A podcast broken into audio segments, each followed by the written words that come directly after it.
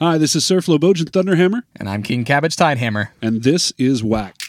We got a couple of serious ones uh, under our belt. slept with the king. and you become the champion day one and walk out. I'm surprised your beards didn't get velcroed together. Explain that. You have to explain. I haven't a clue. That's why. Some sort of LARP thing. I survived that. I'm I'm not Hello, everyone, and welcome to Whacked, where we discuss topics important to the Kingdom of Winter's Edge, interview the Amp Amtgard community, mess up on the roll in, but it doesn't matter because Cabbage isn't going to cut this, interview the Amtgard community at large, and talk with interesting people from around the foam fighting world. This week we've got Clover on. Clover, welcome to the show. Hey, thanks for having me, man. I appreciate it. Yeah, it's been a long time coming. We've been uh, we've been wanting to do this for a minute, so it's good to have you on. Um, I know around Winter's Edge, you're a, a, a fairly well-known figure. You're a defender. You've been champion a few times. You were prime minister once. But why don't you, uh, in your own words, tell everyone you know who you are and and why we should care? Well, I mean, I've never wanted to toot my own horn anyway, so the, why you should care, I don't know. A lot of people ask for me to be on here, so here I am. um, I just like creating games and doing stuff. It's like, I don't know, I just like Amp So, and people like to hear what I say, apparently. So, So I actually we have a I want to talk to you about a couple of the games that you've created because we've had some other guests talk about them before. But before mm-hmm. that, you have a somewhat unique perspective from some of the other guests that we've had on. You, if I've understood correctly, did not originally start playing Amtgard in the Kingdom of Winter's Edge or even the Principality of Winter's Edge at the time. You guys were a part of another kingdom, is that correct? right. I actually started, oh boy, I started Amp in 2005 in a place called the Bastion of Howling Winds out of Monterey, California. Um, at the time, I was in the DLI, the Defensive Language Institute. I was in the Army and all that stuff. And It was my first like taste of like actual combat LARP, as it were.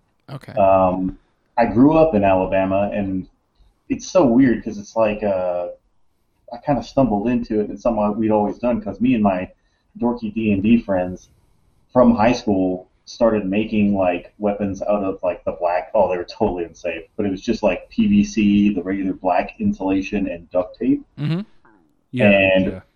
I think we broke most of those upon each other. Yeah, that's And, tradition. uh, yeah, as, as as you do.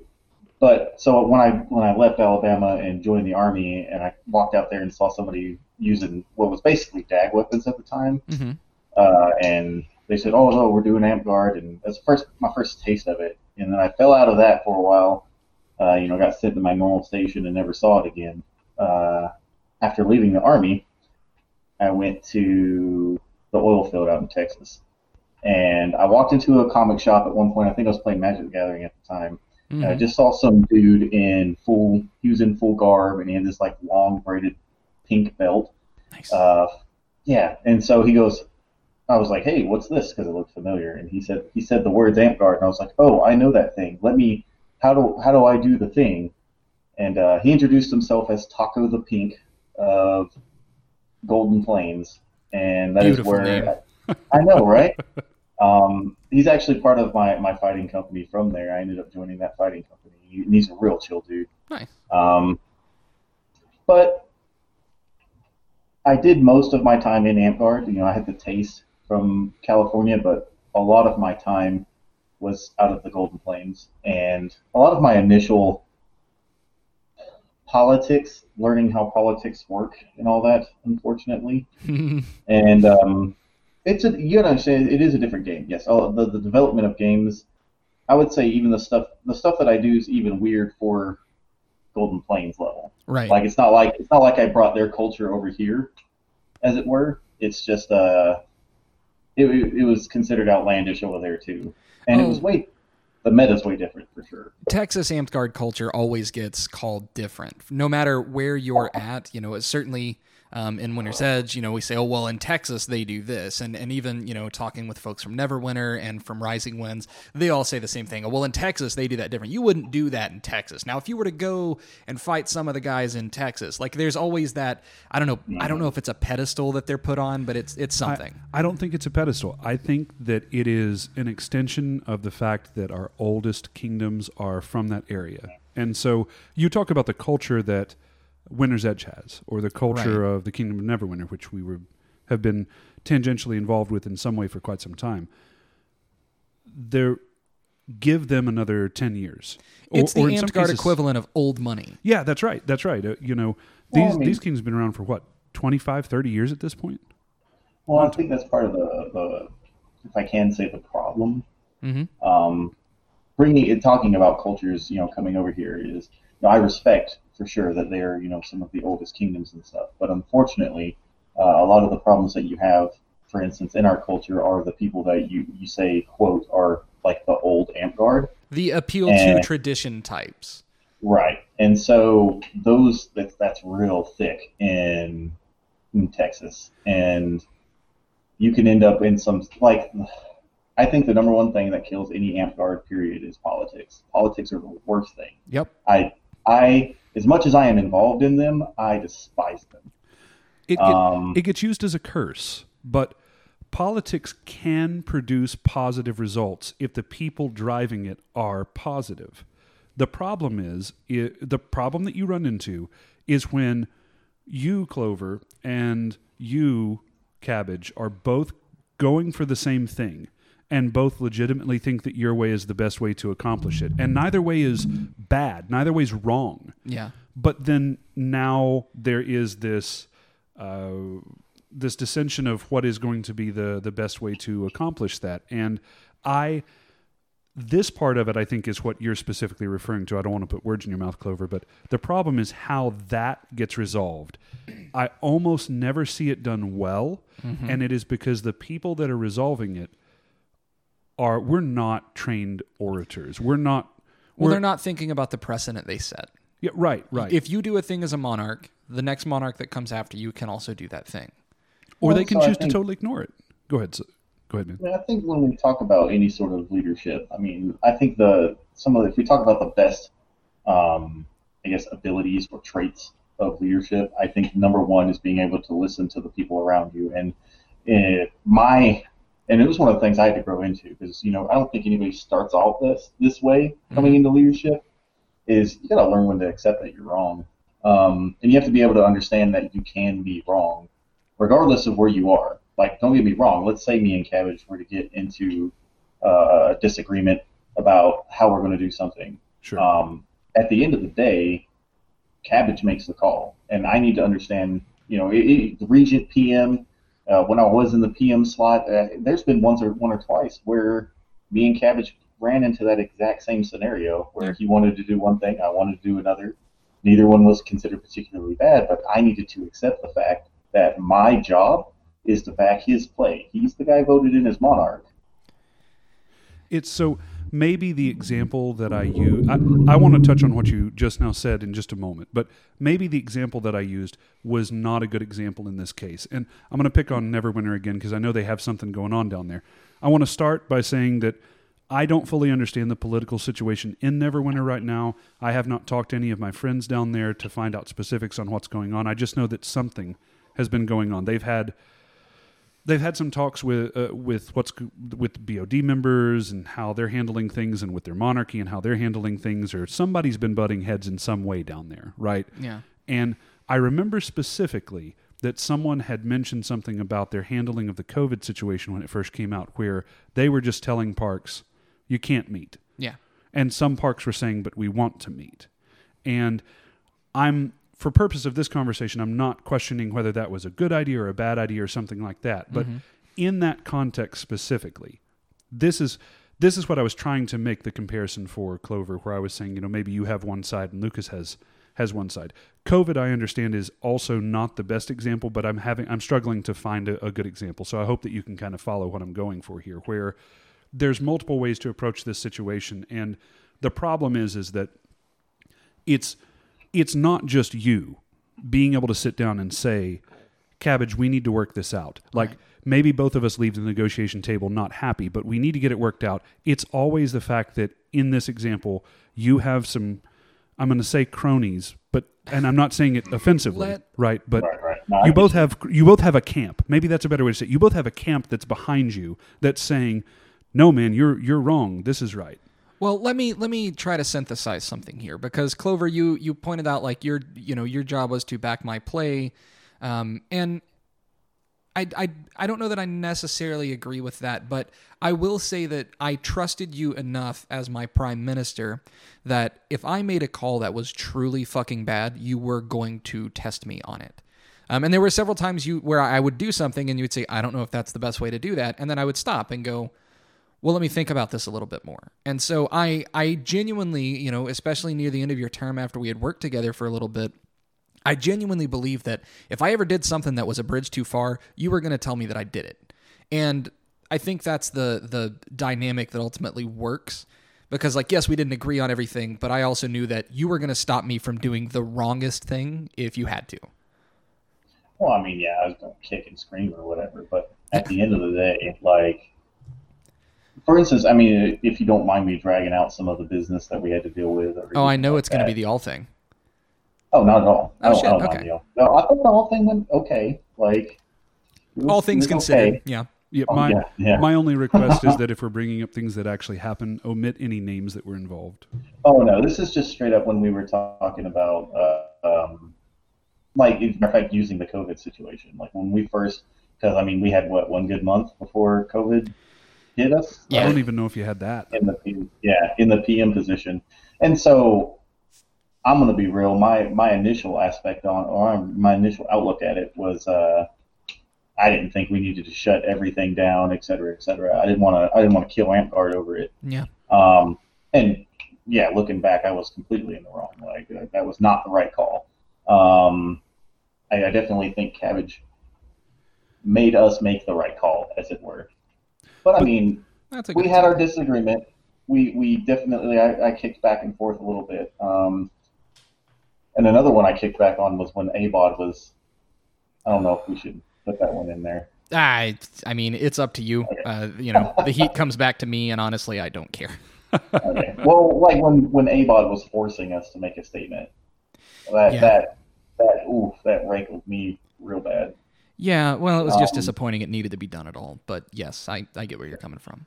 Well, and so well, and that's where I stood on it. Is like, you know, we can make that call, make that statement if we want to, but the idea that like, no, they're telling us to do it, that just twisted me the wrong way.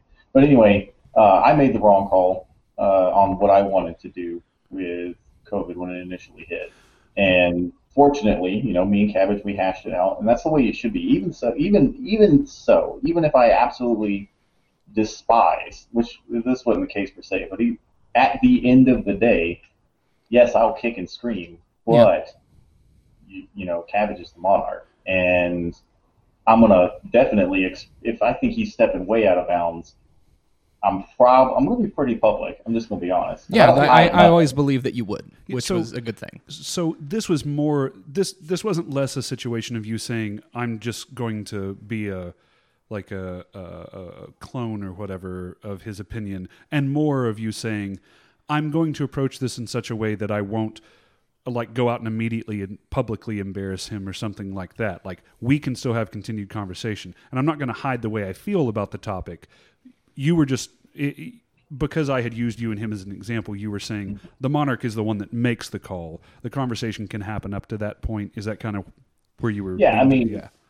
wh- what happens is, you know, eventually at some point, Cabbage puts down and says, "Hey, okay, I've heard everything. I've thought about it. Here's what we're going to do." Yeah, there was And never a that, point where I place thought you had like an ulterior motive or anything. I always kind of uh, just went at it with the assumption that you were being, you know, completely Well- honest with what you believed. Yeah. That is so. It's funny because I kind of want to hit on that a little bit. Sure. Is I think when we talk about the toxicity of politics, or what I believe to be the toxicity Mhm. of politics, is it, it's exactly that. And it's one of the things that I do. The whole Clover, just Clover. I don't use all the fancy titles, and I've got my own. I've got my own soapbox about awards in general, but we'll get into that later, I'm sure. yeah. we Um, will now. but uh, I absolutely despise, and maybe it's because I just you know I don't have the depth for it, but uh, I hate politics when it's I hate back alley politics. Any and so when it comes to me, I'm I will tell anybody exactly what I think about a particular situation, and you know that what I'm saying, I'm not going around and telling somebody else something different because I'm going to tell you. If I, you know, I'm going to tell whoever I have a problem with why I have a problem with it. I'm not going to be, you know, rude or anything like that, but I'm going to be honest. And I think that's what we have a lot of problems. I think that's where the toxicity of politics is. I think people get secretly thrown under the bus on on things. Ambushed or, is what I was going to say. Yeah, secretly thrown Yeah. under the butt. Yes, I agree. or or you know, I call it getting torpedoed, where you like, you know, you're doing all the right things, and then somebody else shoots you down, and uh, I hate it. I hate it so much. I, I definitely think that, and I think everybody should do it. Of course, you know, they're not going to, and Right. and I'm not so naive to think so, but. I think a lot of problems in Amtgard politics could be saved if everybody just said what the heck they mean when they mean it. Um, or if they just talk more. I mean, how Yeah. many Yeah, how many times have we seen something come up that if the two parties had just sat down and spoken instead of not listening to and I'm using very vague broad examples. Yeah, I here, know but, like, exactly who you're talking about, and this is what I was going to reference. Not listening to what the crowd was saying or what other people. This wasn't like an ad populum sort of an attack uh, or an ad hominem. It was if they had just sat down and listened to the actual thing that was being said. I don't think that uh, that the situation would have progressed to to the level that that it did. I think that uh, I think that there's a danger in listening to the crowd and not just sitting down and having a conversation, even if you're frustrated with someone. Yep. That's the best time uh, to have it. And and like you you touched on Clover, be respectful, be polite, and know yourself well enough that you can say, you know what, I'm too frustrated to have this conversation right now. I'm going to take a hmm. moment. I'm going to calm down. If it's a couple days, you can still message the person and say, hey, I want to talk, but I need to. I can't Yeah. do it right now. You know, I need to calm down or whatever. Right. Well, okay, let me let me bring this kind of full circle real quick. So, started in Golden Plains, eventually oh, ended up in, in Winter's Edge. Yeah, we're going we're going back a minute, but we we went on a tangent. So, started in Golden Plains, came back to Winter's Edge. Um, what's the biggest difference? Like, I mean, we can we can talk politically, but also just in you moved from one Amtgard culture, which we talked about being the old money of Amtgard culture, to Winter's Edge, and we've always been kind of scrappy. So, what is that like? Well, I'll definitely say, man, there's so many different ways that I could approach that that question. Um, the so on the game side, the meta is completely different because in Texas, and it's in West Texas where I started. It's you know it's always swelteringly hot, so armor is like not a thing out there. Right. Um, like my, I would go out there, you know, playing Bard in one point of armor, and I was just considered reckless and wild. Um, so like the meta is completely different. Uh, like here, monks are monks are a garbage class. I'm not gonna, I'm not trying to be mean to the monks out there, but uh, it, it's a pretty bad class in this meta because Right. other people get to wear armor, and but out there, your two options with that kind of heat are basically spellcaster or the thing that doesn't get pwned by spellcasters. So That makes sense. Yeah. so monks are a lot more popular out there. Uh, barbarians sans armor, and then uh, so yeah, that that meta is completely different. And so you got to think about that too. Going back a little bit more for full circle to uh, when I was talking about you know my primary interest in the game is like game creation. Right. Um, games that you make for that I would make if I were making a kingdom level game for Golden Plains, it would have to think a lot more about spellcasters and monks. Um, because outside of that, I don't expect. I definitely don't expect to see any warriors, Right. or I don't expect to see this that, are, or if they do, they're going to be so off-brand that if they manage to pull something off that makes them relevant in a game, then more power to them. They earned it. Right. Um, politics wise, I actually, and maybe I'm I'm too new to Winter's Edge to know the difference. Winter's But, Edge is uh, relatively new in and of itself, so Yeah. Fair enough.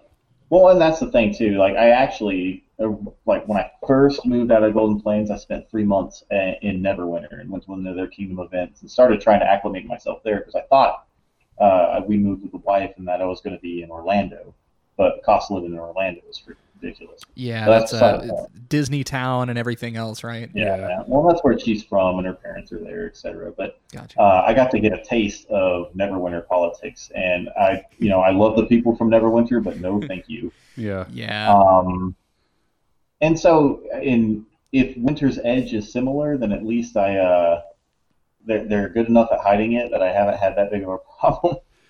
I think it's Um, I think it's that we're so young we don't have a political identity right now. We're Well- still struggling to find it. we also formed and we we formed splitting off of Neverwinter and and a big part of that split was some of the problems we had with how Neverwinter was treating us. So I think we learned from that to some degree, um, specifically with how awards were given and you know just the, how events were held and things like that, where we felt like an afterthought. And so we learned that lesson. And when we became our own kingdom, we tried to apply that to everything we did going forward. And we'll see if that holds up over time, right? This is right. you know, it's it Well, I remains mean, to I'm be not seen. gonna I'm not gonna say that there aren't things that that I hear about or whatever that that don't concern me. I mean, Sure, every sure. every place every every place has its problems, but uh, so far I've been a lot more. I I honestly feel like I I am a lot more comfortable in Winter's Edge than I ever was in Golden Plains. Don't get me wrong, I absolutely loved my time in Golden Plains, and I love Yeah. the people there, and I love you know my family from over there. But uh, But you have a favorite kid. Oh yeah, no doubt, no doubt. And it's and it's Winter's Edge, and by a lot. Like, um, no, for real. I, I the big thing I think that drew me in is I when I first came back here. Uh, you know, number one thing I loved is I, I was back near my family again, so I got to take my two, my I have two younger brothers, and I got to take them them to their first Amtgard event. And I talked about Amtgard all the time because I was active in, in GP and stuff.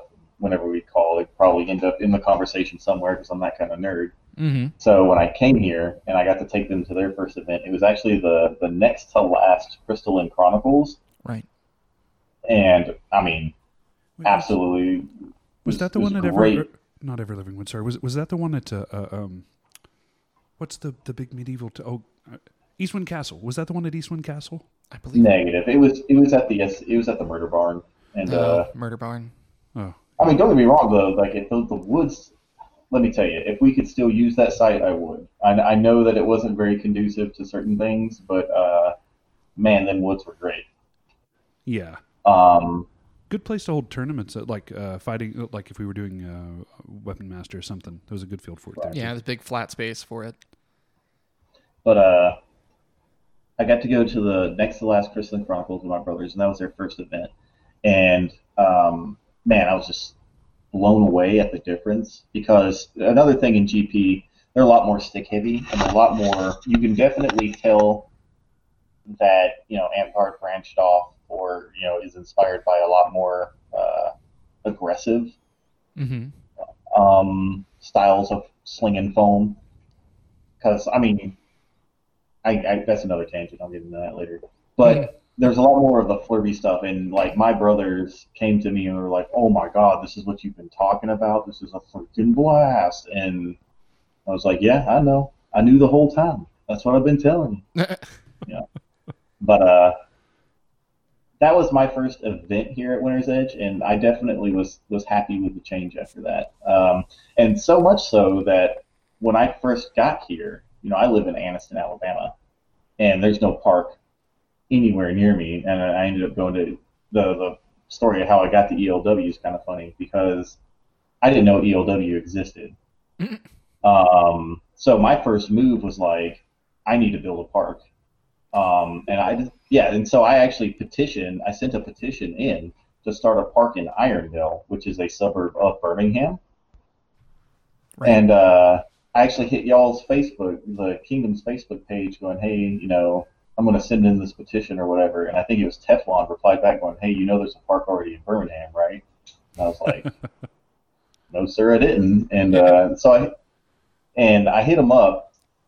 I, I found them on Facebook and I tried to join their Facebook group. And Oz, God love him. Like the second I tried to like join their like Facebook group, he like hits me up on a me- on the messenger and starts just giving me the ninth degree. Because at the time, well, because at the time they're they're a freehold shire, right? Mm-hmm.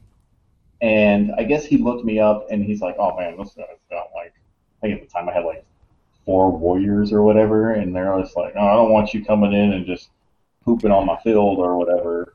And He's, he mama beared you. That's awesome. Yeah. yeah, this- yeah, it's, it's crazy. And so, what did I do? I I showed up at their park and completely rolled it. Um, but it wasn't even it wasn't even in stick. Like I was I was taking it easy, but they did a class game, and my first like in a class game interaction with Oz was he was running monk or whatever, and I was doing one point bard, and I come running up on him, and he throws this throwing dagger, hits me clean in the chest, and then I stab him in the chest and go point, and he goes point. What do you mean point? I'm like, uh, I'm I'm wearing armor. That's this big padded thing on my chest. And then he commenced to arguing with me that bards can't wear armor. Ah, okay. And Yeah. I'm like, I hate to tell you, bro. Like, I, I don't know what to say. I don't know how to Um, break this to you. I got some bad right. news. Your worldview Right. is about to be real messed up. but it was up. all good. It was all good. Like me and me and Oz, like from that point, uh, it was definitely a little bit of a. I think he was afraid I was going to come in and just try to like, you know, take over or whatever, and Right. um, it wasn't. It wasn't a. Well, we got over that, I guess, because Hashtag Dark Bards mimic. Yeah. right? Oh my god! Like, so okay. I know that I'm probably going to eat up like three hours of y'all's time, and I'm sorry because I keep good, man. going off on these tangents. But uh, the whole reason that I played Bard in the first place. So when I first read the rulebook, I think, man, what was the edition in 2005? 7.0. Okay, so that was Seven point something. Let's let's not get specific. So uh, I showed up and I read through the rule book, and the guy who's running the the Bastion of the Rising Winds, his name was his name was a Marine named Kai. That's all I remember. Um, but he hands me the rule book. And he's like, "You can pick any one of these classes, right?" And I flip through the thing and I see Paladin, and I'm like, "Dude, that's my jam. I want to be a Paladin." and uh, and at which point he turned around with a, "Hey, I got some bad news for you, partner." And uh, I was like, "All right, well, poop." Um, then I started reading, so I was like, "Okay, I'll take it home and I'll read through it." Uh, and I, man, I was one of those nerds at the time that I read that thing cover to cover, and I re- read over Bard, and Bard at the time had Mimic, and it said Mimic. You could you could mimic the first level abilities of any other class, and the the plan was hatched. It was like all I have to do is get to level six Bard in 7.0, and then I can mimic Paladin, and I can just go out there as a you know as a level one Paladin and my six points and all that crazy crap. Um, Hey, I think got I was- news for you. yeah, another. Well, no. Here's the thing. At the at, at the time that I started it, they hadn't added the the they hadn't amended it, right? But yeah, it was, that was I hit, the Interkingdom Rules Committee that made that amendment later. Mhm. So I hit level. This is what made me mad. I think it was like halfway through level five when that amendment came through. and uh, yeah, I was like level five. Half, I, I'm telling you, I was already like fishing around eBay trying to find my uh my suit of plate that I was gonna buy and all that stuff. And then they put the amendment in, and I was like, well, I mean, I'm already in for a penny, so I guess I'm in for a pound.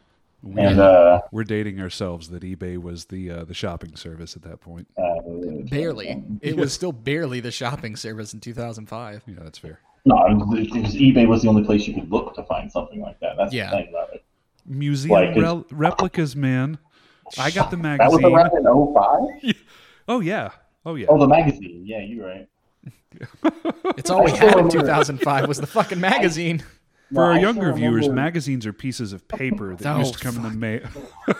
I Stop used this. To, I used to know, no joke, when I was so when I got out of the the Defensive Language Institute and I was I was trying to find some sort of LARP or something. I remember getting Dragon magazine, uh, Dragon and Dungeon magazine for D and D, which was you know published by Piazzo. Yeah, But I still remember the ads for like mail-in LARP. yeah. like where you like where you like have to mail in what you're doing each turn and stuff and I'm so you imagine like a game that takes like three months to play only because like you have to. Can you imagine being the one dude in the basement, like getting it, being like, "This guy says he runs up the wall." Ah, fuck! I gotta think of a scenario for this guy. Hold Yeah, on. and, Yeah. and I need to Yeah. send it out to everybody else too. Yeah. Right, you're like tapping your pin on your teeth, trying to think about what your next move is going to be. Like, Yeah. That era Oh, brought a whole lot of really cool single player uh, role playing games though that spawned some whole worlds. Eberron, I'm pretty sure. Oh yeah. It was it was fan made, Yeah. and I'm pretty yeah, sure that it was for Piazzo, Yeah. or Pi, Paizo, whatever, however it's pronounced. yeah, I, I couldn't tell you either, to be really honest with you. Well, So it so was another thing that led to them, you know, off, off on a side note, it led to them doing, you know, it's why the Pathfinder split happened. It's Yep. because, you know, the, the 3.5 break into 4th Ed, and then they quit Dungeon and Dragon Magazine, like, right before 4th Ed. And then uh, good call. Paizo pretty much, yeah, Paizo just said, uh, all right, you know, we'll make our own D&D with Blackjack and Hookers, and that's pretty much uh, what happened with Pathfinder. yeah. So do something for me real quick because you've talked about you know what you what you like in Amtgard and what um, you know kind of drew you in. Um, last week, I don't know if you listened to the episode we had with Teflon. Um, It was a long episode, so even I've heard every episode. Oh, beautiful. Um, well, so there was a question that I never got a solid answer to, and no offense, Teflon, but I'm going to ask it to every guest until I get an answer that I like. I I'm, gonna, told I'm not going to comment on this one. I told Teflon to sell Amtgard to me. Um, right, so there's there are a lot of other LARPs out there, and you've kind of talked about knowing, you know, that there's there's DAG and Bell and SCA and and whatever they all are. What is it about Amtgard that you know brings you back? Because you could just as easily go play DAG or Bell. You you like you said, you have four warriors, probably more now. Um, Oh yeah, could- I've got I've got exactly one more now. So watch out. Oh, fantastic. Um, well, I mean, but the, the, the point stands you could take those warriors to another game that is more stick focused and you could do fine. So is it the class aspect? What about Amtgard? If you had to, to you know, put Amtgard in a vending machine, what would draw um, people to Amtgard in your opinion? So my, in my opinion, and the thing that makes me, because I've looked at DAG and I've looked at, uh, you know, I've played in a whole bunch of other stuff, and the thing that draws me to Amtgard over the other ones is one, you get to do it more more often. Um, You definitely have, you get to have definite, you can definitely have like DAG practices and stuff like that, but Amtgard is that combat stick. You know, it's got the speed and the and the and the more, I guess, I don't want to say aggressive, but it is the more you know combat focused. Try to put foam on a body Right. type game that has magic and classes, and I think you have to be a lot when you when you add that mix in there. It's kind of like uh, playing old school Baldur's Gate, where with the no pauses on, You have Because been you gotta- waylaid by enemies. Yeah. and must have been. Yeah, exactly that. And so, well, and that's the thing though. If you didn't have your auto pauses and stuff on, you gotta think quick. And so, yes, the magic helps people who don't necessarily have, you know, they can't just cast stick until it works. Yeah. Um, it lets people play on that, on that, I guess, um, what do they call it in Star Trek, where, they're playing like 3D chess or whatever. You Oh know? shoot! I should know this. I've been Right? rewatching TNG. I'm actually feeling, I'm feeling stupid for not being able to just say this off the top of my head. Uh, but it's the same thing, three-dimensional chess. You know, 2D versus three-dimensional chess, Try try Uh, tri-dimensional chess or something like that. something like that. Um, but you know, so when you have your dag and your bell, uh, all the non-spellcasty stuff, then you have, uh, you know, you just people cast stick, you know, and whoever can cast stick better wins. Right. Um, you know, you do have archery and stuff like that as well. Basically, it's like playing militia all the time, um, which is fine. I mean, for some people, that's for them. But this adds the casting. It adds that extra level when you're trying to, to do a class game. And I think um, before he got banned, uh, Sir Gordon, the guy who wrote the the Book of War or whatever, Right. I, I sat in on one of his classes, and that was one of the things that uh, I know that we do it a lot at ELW, and, and it's the it is the big selling point to Hamper to me is class games. It's it's what we have that the other um, quick combat foam sports doesn't have. Right. Because like Nero Nero has spellcasting and that extra layer, but they're softest touch, and so um, I've played some Dystopia Rising, and I've played. Uh, hero some of them Yeah. more. Yeah, I've played some parlor LARP stuff. Um, and so with things with like Dystopia Rising, Never like it heard it has- called Parlor. I've heard it. co- That's Vampire the Masquerade, right? Like that is a parlor well, LARP. so, yeah, you have like Okay. vampire and werewolf and all those ones. But uh, you know, those ones have no like combat's done with a, like a deck of cards or dice or something like that. Gotcha. You, the, the LARP aspect is just the fact that you guys aren't sitting around a table and you're having to stand up the whole time, um, and you're in costume.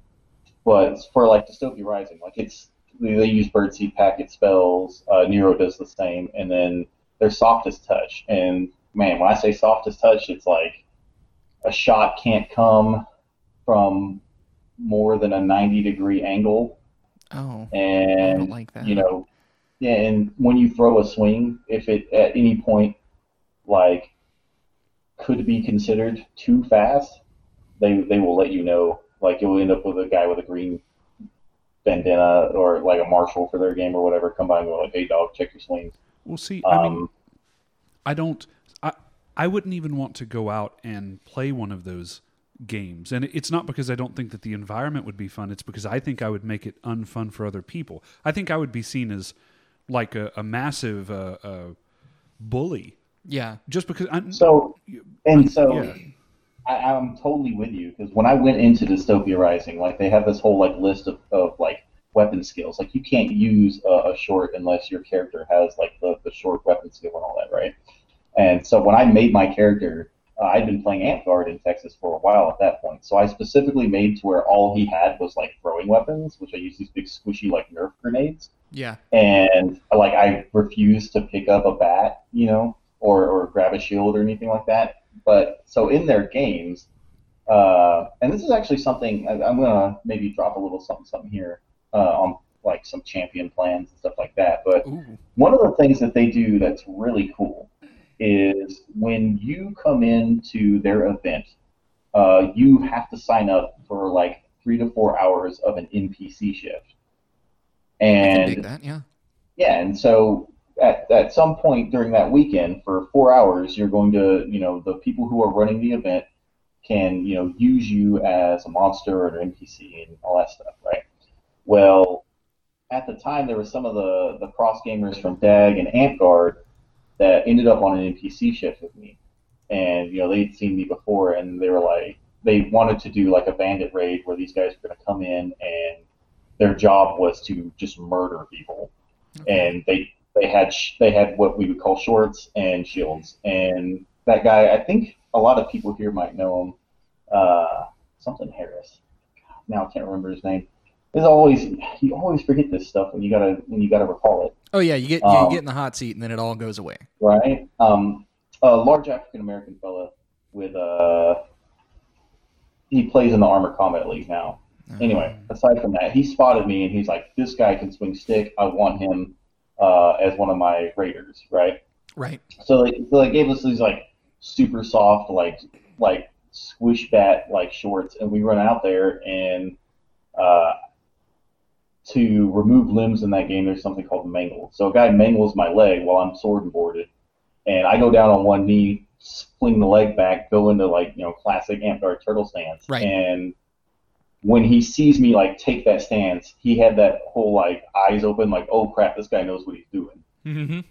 And uh, from that point forward, the the game, the guy that would run the games, the you know the director, anytime he needed a murder dude, he'd be like, Clover, you know, he started picking out all the cross gamers. Right. And man, you could there were some good stories with that, but again, I ended up pulling away from it because uh, things that ruin most games, politics and uh, you know, softest touch is just Yeah. You. you ca- you kind of calibrate to the game that you're playing, right? So like I have I have gone and played um, Belegarth before, and you know going from Amtgard to Belegarth where my hits aren't hard enough. People are saying light, and I'm like, what the fuck do you mean light? I hit you. Right. It made a pop. It made the sound, and they're like, no, you you got to hit me harder. And I'm like, oh. And then I come back to Amtgard, and they're like, whoa, chill out, dude. I'm like, ah, Yeah, I thought we were friends. yeah, like we. I just I didn't want you to call like ah yeah okay sorry. I can see that It's, being a uh, thing. So so I guess the mix of um, the the physical combat is is just enough, and then there's there's just enough of the the mental game, class game, role play, all kind of together. So it kind of mixes all of those genres together in a way that's uh, I guess It- power. it's fast paced. Yeah. It's fast paced. Um, because I, think, you know, Dag Dag is fast paced too, but it doesn't have the extra level. right. Um, so I, I, I don't know. That's that's my big selling point for it is that you get both of those worlds. Yeah, the the pace of different combat sports in general is, is kind of weird. Um, Sir Gillen, you know Zeb, he he plays uh, here at Radiant Valley. Um, there's also an SCA group that meets Uh, Thor's Mountain. Thor's Mountain and um, Barony of Thor's Mountain. Is Yeah, that Barony of Thor's yeah. Mountain. And uh, but there's an SCA group that meets just before we start Amtgard. So of course you know Gillen comes out in his full kit and then sheds that kit and comes to play Amtgard. But it's funny because he'll go out there and he's one of the few people in SCA that fights Florentine Yeah. with two stick. Everybody else thinks it's a suicide mission, which they're probably right.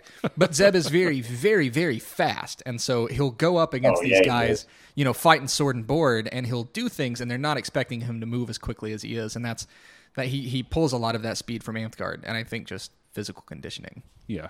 Oh yeah. I mean, Zeb Zed has uh, given me the wrath on my right tushy more than once. Yeah, I'll tell you what throws me about, and I don't remember whether it's Dagger Bell. I'm sure that one of our Dag Bell viewers are going to correct me on this, but one of hope they them does not have what they call magic switch.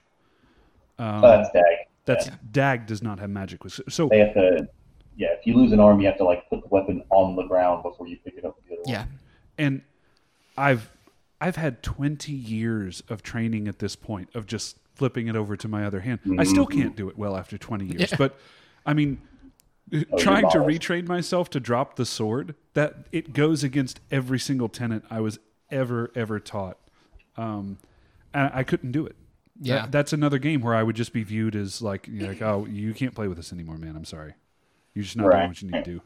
well, I'll I'll be really honest with you if we can be candid for a minute. I played Belegarth, which has certain rules that allow contact, uh, like grappling and shield pushing and, kicking. Yeah, you can kick shields or whatever. And um, it's not enough to tell a big Amtgard guy like myself. I'm I'm six one, almost three hundred pounds. It's not enough to tell an Amtgard guy, yeah, you can kick people with shields. You really gotta like warm them up to those rules, because uh, I didn't. I didn't know that. I, they were like, no, you can only kick guys with shields. And I'm like, oh, I thought because I had a shield, I could kick that guy. Were you just going through kicking people? yeah, I was trying to. So I saw uh, that was I, I think I remember the event you were talking about. My big thing there too was like a lot of their kicks and stuff come when someone is legged or on the ground already. So there was now I don't know if that's normal for that game or if it was just this was very very early on when we started doing crossover stuff with Dag Bell. Yeah. And my thought was that this was just meant to hurt people. You It- know, it's used like a disengage uh, or um, you know, to, to try to put somebody in a bad position more than anything. I was using it like a this is Sparta, and let's see if I can actually kill this dude. Um, and Oh, that's man. not that's not how it's supposed to work. So you don't really you don't adjust to it the way you think you would. yeah, yeah. They also have um, God, they have rules on grappling too.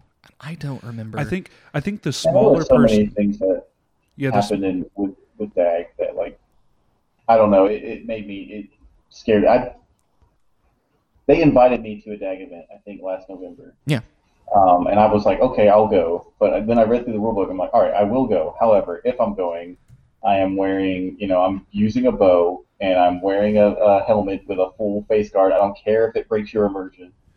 Um, because like some of the stuff I read was exactly that, like the shield checks and Yeah. the kicks. Every and- person that I've met from Dag and Bell are nice people. yeah. They're cool to hang out with. They're great around a campfire.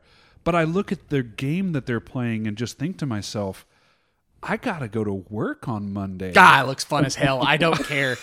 I don't No, listen. Here's the, here's the big thing that pulled me back. So I, when I was reading through the rule book and I read the rules for rocks, I said, wait a second. So this is a thrown weapon that literally the only way for it to score a hit is for you to hit me in the face with it. Meaning that as you're out there going to use this weapon, your goal is to, to directly hit me in the face. And I, at that point, I was like, I don't know, dog. I think I'm gonna have to pass. Yeah, that is that is for me the selling point of Amtgard is that I'll be able to play it when I'm 40, you know, and, and not and, and and mostly at the same capacity. Um, I think that that is a, a maybe a core tenet. Our our focus on safety is, um, while frustrating sometimes, is I think one of the best parts of our game. So I can I can get behind that. Like the other it- thing it- is like I'll say between between kingdoms, you'd be surprised how much um, acclamation and difference between kingdoms. Because I stated earlier, like GP, you could tell that they're that they that the game came from some more aggressive games Right, out in yeah. Golden Plains. Um, for instance, I used to the way I used to run Bard out there was I would run one point of armor and I would go double daggers, um, because there's that little bit, and I, I actually got into a lot of trouble here with when I first got here with Pyam over this, and we argued over this rule forever. But at the time, he was GMR, so I'm not gonna, right. you know. Um, once he told me that's the way it was, that's the way it was. But uh, so there's this bit uh, in the shields part of the rules that says um, if if somebody's shield is passively like being held in your way, then body to shield is cool. And so the way I would handle shields running double dagger is I would flip the one in my offhand to uh like an ice pick grip, Yep. And then pull. and I would just come here, buddy, and try to give him a hug. And man, I pulled that. I think I did that. Yeah, I did that at Crystalline Chronicles to somebody, and Pyam come like flying across the field at me, and uh, told me it was a, a no bueno. And at that point, like that's one of those like I'd been doing it in GP for so long that that was almost world shattering to me. Right. Because I was like, this, oh, I've trained to do nothing but double daggers, and now my whole life is a lie. Like, Yeah, I think you're allowed to do that now in Amtgard. Like there is there is some uh, provision for manipulation of shields. well, I mean, and it, it was there. Like the rule book part of it hasn't changed. It's just, uh, I, I still think he was wrong, but I mean, I'm not gonna, you know, whatever. Well, we're not GMR here to determine guilt or whatever. If he said it wasn't Well, allowed, I'm not yeah, saying about guilt. I'm saying if he says it wasn't allowed, or if that was his interpretation of it, and he's the guy in charge, then there you go. right. Yeah. The, Um, well, it's pretty much we've- like trying to argue with a DM. You just, don't- you just don't do that. Like, we we have become, I think, more friendly towards uh, weapon and shield manipulation over the years as well. Um, as more integration came with Dagbell and our Sword Night Boot Camp started being more of like a cross game Sword Night Boot Camp thing where they have mm-hmm. teachers coming in from other games. I I grew up in the same game that you did, Clover, where if you were two boardmen, you kind of had this invisible one inch barrier where it's like no touchies, no touchies. Yeah. And then that kind of changed uh, when we started going out west to to Texas and to Colorado and stuff like that, where they were fine with shields pressing to one another, but I wasn't allowed to move the person behind the shield. right. You know, Well, I actually don't know Out now. GP, we used to have a maneuver called like the can opener. Yeah, you where- take your board and rake it across the Yeah. inside of their board to open them up. That was Mhm. Arthon. Yeah, Arthon Yeah, invented and that. You- Exactly. Yeah, you can opener and then mel- and give them a melee, and there you go. yeah. I don't have the Um, rule book open in front of me, but I I don't want to go on record as saying that's totally legal because I'm not a, like that may just be a park rule we're all Weapon cool manipulation. with. Well, yeah, because Well, so we- weapon manipulation is a thing. It, it's it's in the rule book, and you know, due to that whole interaction, like I've poured over this thing right, a of course. lot, so I feel confident about it. Um, what you know, board manipulation is a thing. Well, I'm glad you're confident about it because I do it all the time. So I just didn't Yeah. want to say like, yeah, that's totally cool for everyone to do it, and then be like, oh, actually, I'm wrong.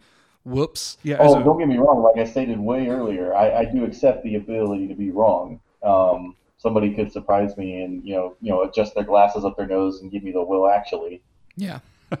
as a Florentine guy, that's a that's a big move for me too. Is you you kind of pin the board towards their sword arm with your free sh- uh, weapon, and then because you have two and they have one, you hit them with the other. Well, one of the Say, um, man, you Flo have got me with a particular trick, and it's it's happened more than once. And like, I know what you're doing, and I I I still fall for it. I'm trying to train myself not to, but like, I still fall for it. You got this like, I call it the stop motion stab, where like, so, so like there's this there's this camo that bugs use in the wild called stop motion camouflage, which is uh, they move like incredibly slowly while changing the size of their body mass while moving at something. Uh, like the, they, they'll, they'll blow themselves up Yeah, uh, as they move closer to something, and they're moving really slowly, so it makes them look like they're the same distance away, and before, and before they know it, they're on top of it. Right. Um, and so you do this weird stab where it's like your your uh, I assume you're right-handed, so your offhand weapon like goes into like a passive uh, shoulder block on the offhand side, Mhm. and you start to stab, and I throw the board or whatever if we're in flow or whatever, I throw my block when and where the stab should have been there. And then I guess I go past it, or I've already started resetting after what the block should have been, and then I get stabbed. I can tell you what this is. Um, Flo has a nine foot wingspan and fights with forty inch swords. So it's not that you're you're throwing. It's not that there's a weird timing thing. It's that his shot is coming from a different area code. Um, that's really what it is. Like I fight with shorts and I like to get up close, but when I fight Flo, I have to just dive at the guy and then hope I make it in. Um, and then enough. usually he takes one step back, and I'm like, oh well, that was stupid. Well, that's what I, was. I see this like straight like belly button aimed stab, and my brain goes, "Oh, shot, easy block." And then uh, I throw said block, and I'm like, "Oh, well, that block, you know, came a light year before the freaking stab actually came in." So. Yeah, it's so. Uh, people are at different skill levels. So let's start here. This isn't like this isn't picking on anyone else, but I fight you. Quick pause. Yeah. That's Flo's way of saying I'm just better than you. No, I'm not Right? talking about me and Clover. I'm talking about like there are people that that this is just a fact of the game. There are people that are, that are higher end fighters. There are people that are not higher end fighters. Right, right. The trick to fighting people that are higher end fighters is to throw the shots that we have all trained each other as higher end fighters that fight each other a lot to predict and then not throw them in that way. You're still throwing the same shot, but you have chosen to do it another way. So let's take the classic like uh, board shot over the shoulder. There's a billion different ways that you can throw it. There's probably three ways that it, that it gets thrown to anyone when you're in a tournament or something like that and you're fighting a top end fighter. Right. So, what if you took that exact same three shots, whatever that is, and you chose to reinvent that? You made a new mousetrap with it, right? Right. Maybe that's just stalling it out a little bit or adding a, some kind of new timing chain in where you paused because you're you have still trained yourself up to this point to say, "Oh, he's throwing a number 3." Yeah. Okay, well, I'll move my board over here. Oh, what happened? Right? Yeah. I love. I, I see different fighters do this in different ways, but I love taking something that is an expectation and turning it on its head. Uh, and I think that there's a lot more opportunity in class games to do that than there is in just regular fighting because of the way that we you can combine spells and sword and everything else going on. Right. Uh, but I particularly really like that for for stick. I don't really know if if I, I I guess I get what you're saying. Like you can find the new combos and stuff like that in class game, but it's I think being able to I guess throw the the trick as it were, or throw the trick shot, or throw it in a way that they don't expect. I think it's more valuable in tournament because nobody's got armor on and all that stuff. You, know, you just gotta get you just gotta get it there. You know what I mean? Yeah. tournament fighting is a skill. It is it is different in some subtle ways than other fighting and you can have someone who is a really really good fighter that does not perform well in tournaments. Yeah. Um, Sorry. So speaking of tournaments, you've got five orders of the Just a second. warrior. Oh, go ahead. Sorry. No, you're good. I love you, babe. Sorry about that. No, it's it's totally fine, man. All right. All right, I'm good. Sorry. So you've got five orders of the warrior, and um, you know this kind of sort of bleeds into a topic we've been dancing around for a minute, but you have some opinions on awards. You you you mostly don't. Yeah, you you you seem to not enjoy. I don't want to say not enjoy, but but your opinion on awards seems to differ from a lot of folks, and I know that I have specifically given you awards because I knew that you would squirm when I gave it to you. Um, oh, good job. Yeah, I think I gave you your What? Ninth Smith, and you were like, "No, no, no, I don't deserve that." And I was like, "Aha, I'm the Monarch, bitch. Here's your Ninth Smith." Right. So Well, I, well, I, sin- sin- I do sincerely hope that you didn't give it to me just to make me squirm. I do, I do hope that you thought that I deserved it. you deserved it, I but it was a disagree with you, significant but- benefit. Yeah. Fair enough. So, so your opinion on awards, kind of explain that to us, because I, I know we've all, you know, y- you say you're not in it for the paper, and I genuinely believe that. But what, what are awards to you? What's the point of them if not to motivate people? So, I, I no, you're you're absolutely right. That is the point. That is why they exist. That is what they're they are there to try to do. But one of the things that I point to, we've been talking about cross gaming a lot, and I'm actually putting down my whole pad and pen because uh, you don't pulled out the soapbox. So uh, Yeah, I knew it was going to come yeah, out I'm, I'm, eventually. I'm ramping up. I'm prepping. Um, You look at games like Dagonville. They don't they don't really have stuff like that. Like I think they have knighthood, but they don't have like ladders and all that stuff. And so I don't know the people that and what I think we should be doing in Amp I think the problem with awards is that too often they lead to this the, the, the toxic politics that we were talking about earlier, where somebody is doing something like to chase that paper to get their box tops, and then it turns into um, that's what creates the circles of people where you get the dark whispers. Oh, he didn't really deserve that. Excuse me. Or you have all the people that are coming in. It, it creates these clicks, and clicks are what Right. turned into politics, and politics turned into they're just bad for the game. Right. I think a lot Um, of people feel like politics is what happens, you know, with with the the monarchy and everything else. But politics can be a very broad term that applies to a lot of things. Sure. Well, I mean, I'm definitely pointing towards the darker side of them, where Right. you end up and you you could either end up in the good old boys club or not.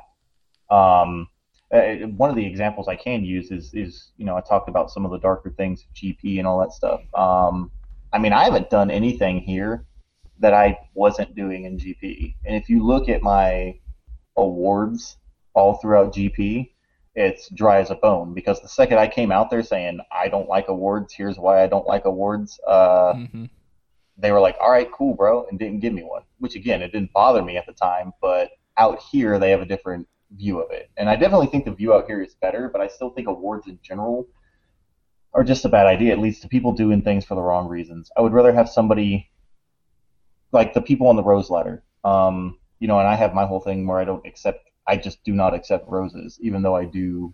No, I- that, that's a I Texas. Cabbage made a face. That's a Texas thing too. I think uh, it's all of the the Bobs, all of the chosen will they will burn their roses when they get them. Mhm. They use them to start their campfire at night. I won't say everyone from Texas is like that, but That paper's expensive. yeah, that Fuck really you, costs buddy. a lot to print. Well, well, a lot of the thing, and I had heard about this from when my when my knight took me on. We were talking about things like that, and I didn't have any roses at the time. Who, well, I didn't have. is your knight? Sorry. Okay. Um, my knight is Sir Warlord Reusion of the Golden Plains. We'll get into that later. I just I'll put a pin in that. Okay. Um, and he told me about. I didn't know if it was the Bobs or whoever, but he basically told me about a crew that was like, you know, they don't accept roses. And he was thinking about doing something similar with a fighting company that he was in. And I was like, man, it doesn't have to be a fighting company. Anybody can take on that mantle. And so my thing is like, when I get a rose, I basically I say service is its own reward, and I, I I'll rip it up right there. I and so coming into Winter's Edge, I've made sure to let people know, hey, dog, you know, I'll send a whisper to whoever the monarch is, wherever I'm at, like, don't don't try to give me a rose, please, because I don't think that the culture here would understand that or appreciate it. Um, it, it really seems faux pas to turn down an award here. Um, I think. But that- anyway. I, I think that you could turn down an award, but I think that it would need to be done in a.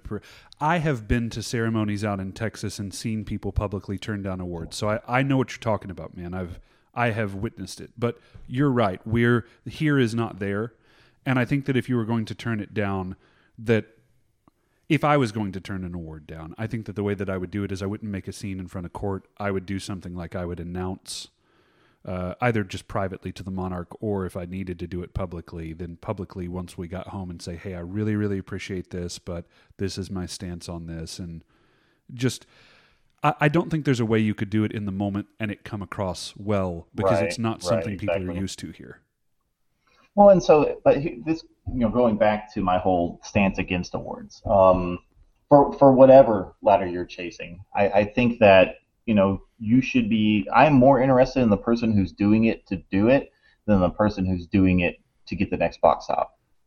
Um, and that's just the way I look at it. Uh, I definitely think that, but on the other hand, and I'm going to be real about it, I've been in positions where it's it's my job to hand out these awards, and I think there are ways to combat it and maybe do it the right way. Uh, but you know, I, I, I haven't figured it out yet, and I've yet to see anybody else who has. So So let me tell you where my big hang up on this is. Where where the disagreement between you and I are gonna is going to happen. And if you've listened to some of the other podcasts, you know, you may have heard me talk about this before, but I have known people that have a similar viewpoint to you before. Uh, I encourage anyone to to have whatever viewpoint they want, but but different things motivate different people. And I do not get to say what motivates another person. Um, I, where we agree, and I will steel man this part of it, is that uh, awards can create this ambition in people. And we hear ambition used as a bad term usually because it's being the story that's being told is this bad thing that happened. But ambition can be good. You know, ambition is what drives people to get out of bed and everything else. It's what's driven some of our greatest inventions. Um, it needs to be tempered though, and uh, the the the problem that I have uh, is we cannot fall into this scenario where uh, we are saying people shouldn't do it just for the award because there are people there's good people out there that are going to accomplish good things that are eye on the brass ring type people that are just doing it because they got in the game and they wanted knighthood and they have the, the the steps that they've made and the motions that they have done are to work themselves towards knighthood. Now, I think that it's fair to entertain a conversation where people that have that mentality are more likely to fall to what I think you and I, Clover, would both agree are the dark side, where now it's become an obsession Yeah. for them, and a and and more realistically, a point of depression very likely, because there's this depression that could come Well- if they don't get something right.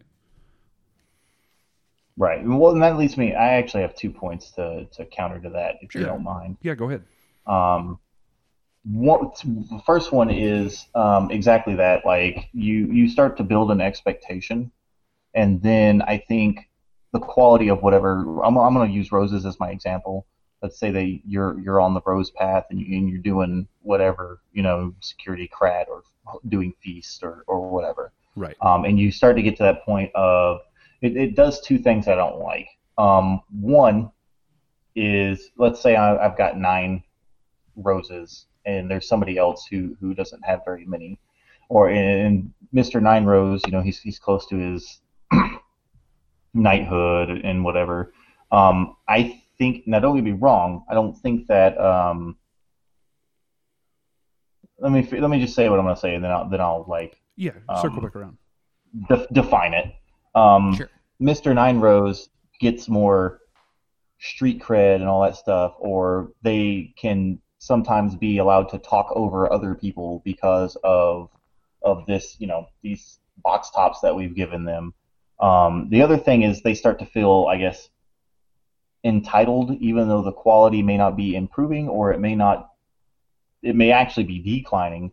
But now they feel stunted or, or slighted when they don't get their nine or they're ten or whatever. And I think um, my evidence that I use to point towards that is if you look at any sort of competitive um, game, like you know, like League of Legends or Overwatch or any any of those, you know, um, games where where they have rankings, right?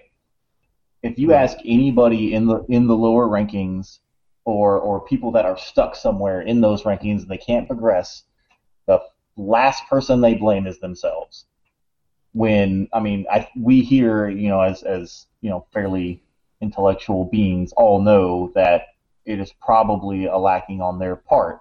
It's not human nature to point at anywhere but everywhere else. Yeah, we're we're all the hero of our own story. Right.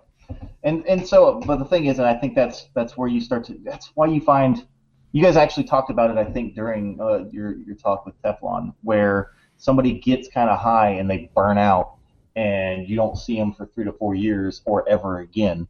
Um I think some of that is, you know, they get to six, seven, eight, excuse me, and then you know, at, the, you know, using my phrase again, I guess, at the real talk of it, the monarch is going, hey, he's just either a not improving or, you know, it's it's going, it's this isn't worthy of the next one. It's just not. And then rather than, you know, accept or understand that or, or try to up the game, the individual starts thinking that either A, somebody's sliding them, or B, somebody actually is sliding them.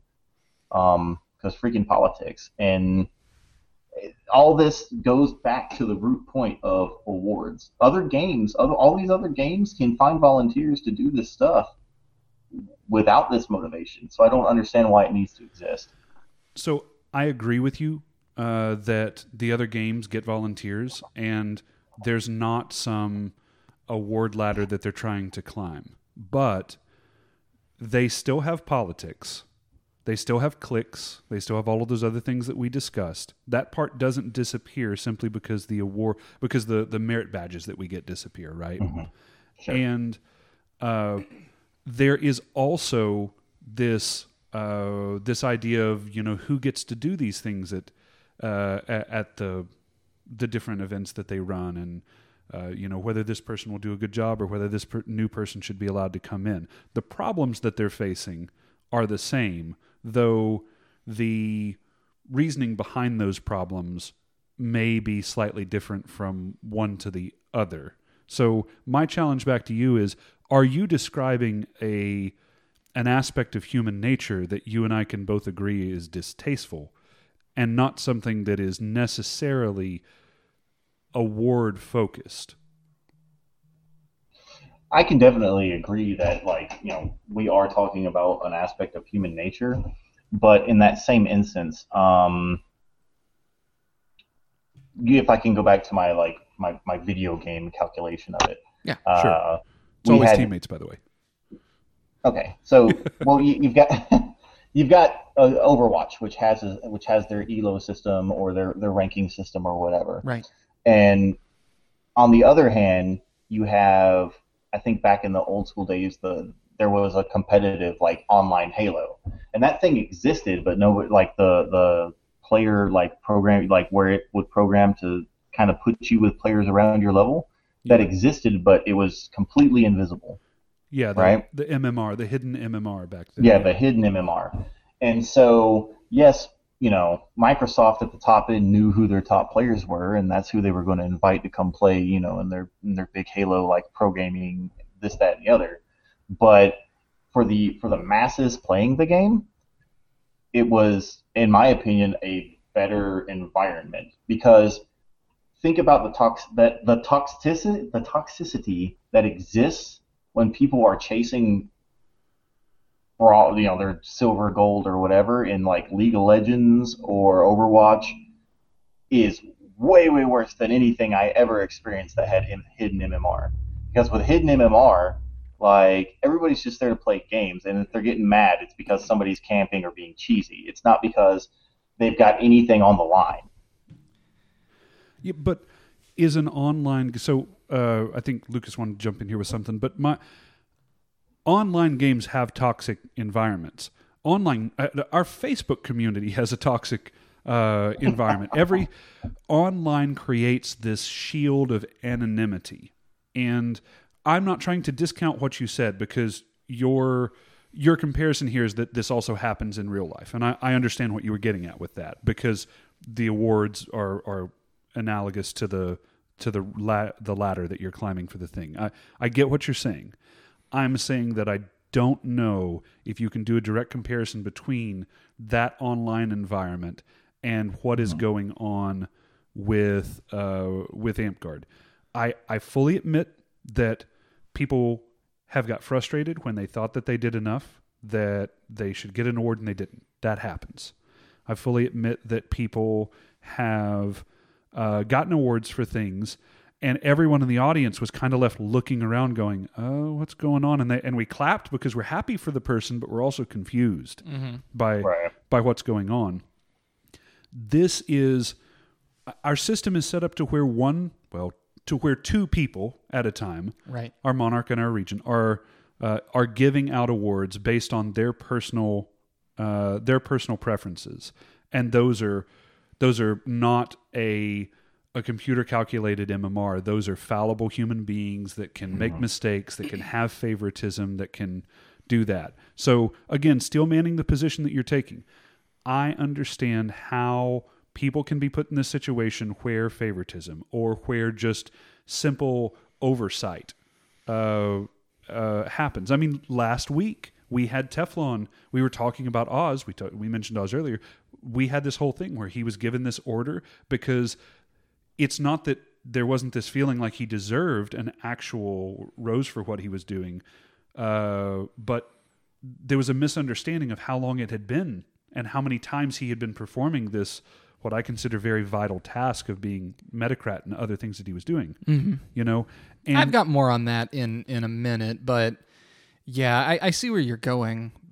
I- think this is a really rock and a hard place situation because the the, the true solution to what we're we're all describing here is a fixed um, an objective standard. yeah, uh, you know, you you design a piece of garb that has uh, handmade binding, and you get a fifth garber. You know, you have a, a fixed awards progression system that then is completely non-biased. It doesn't matter who you are. You made the garb, you get the box top. But then you, I, I feel like by doing that, you kind of rip the soul out of the game.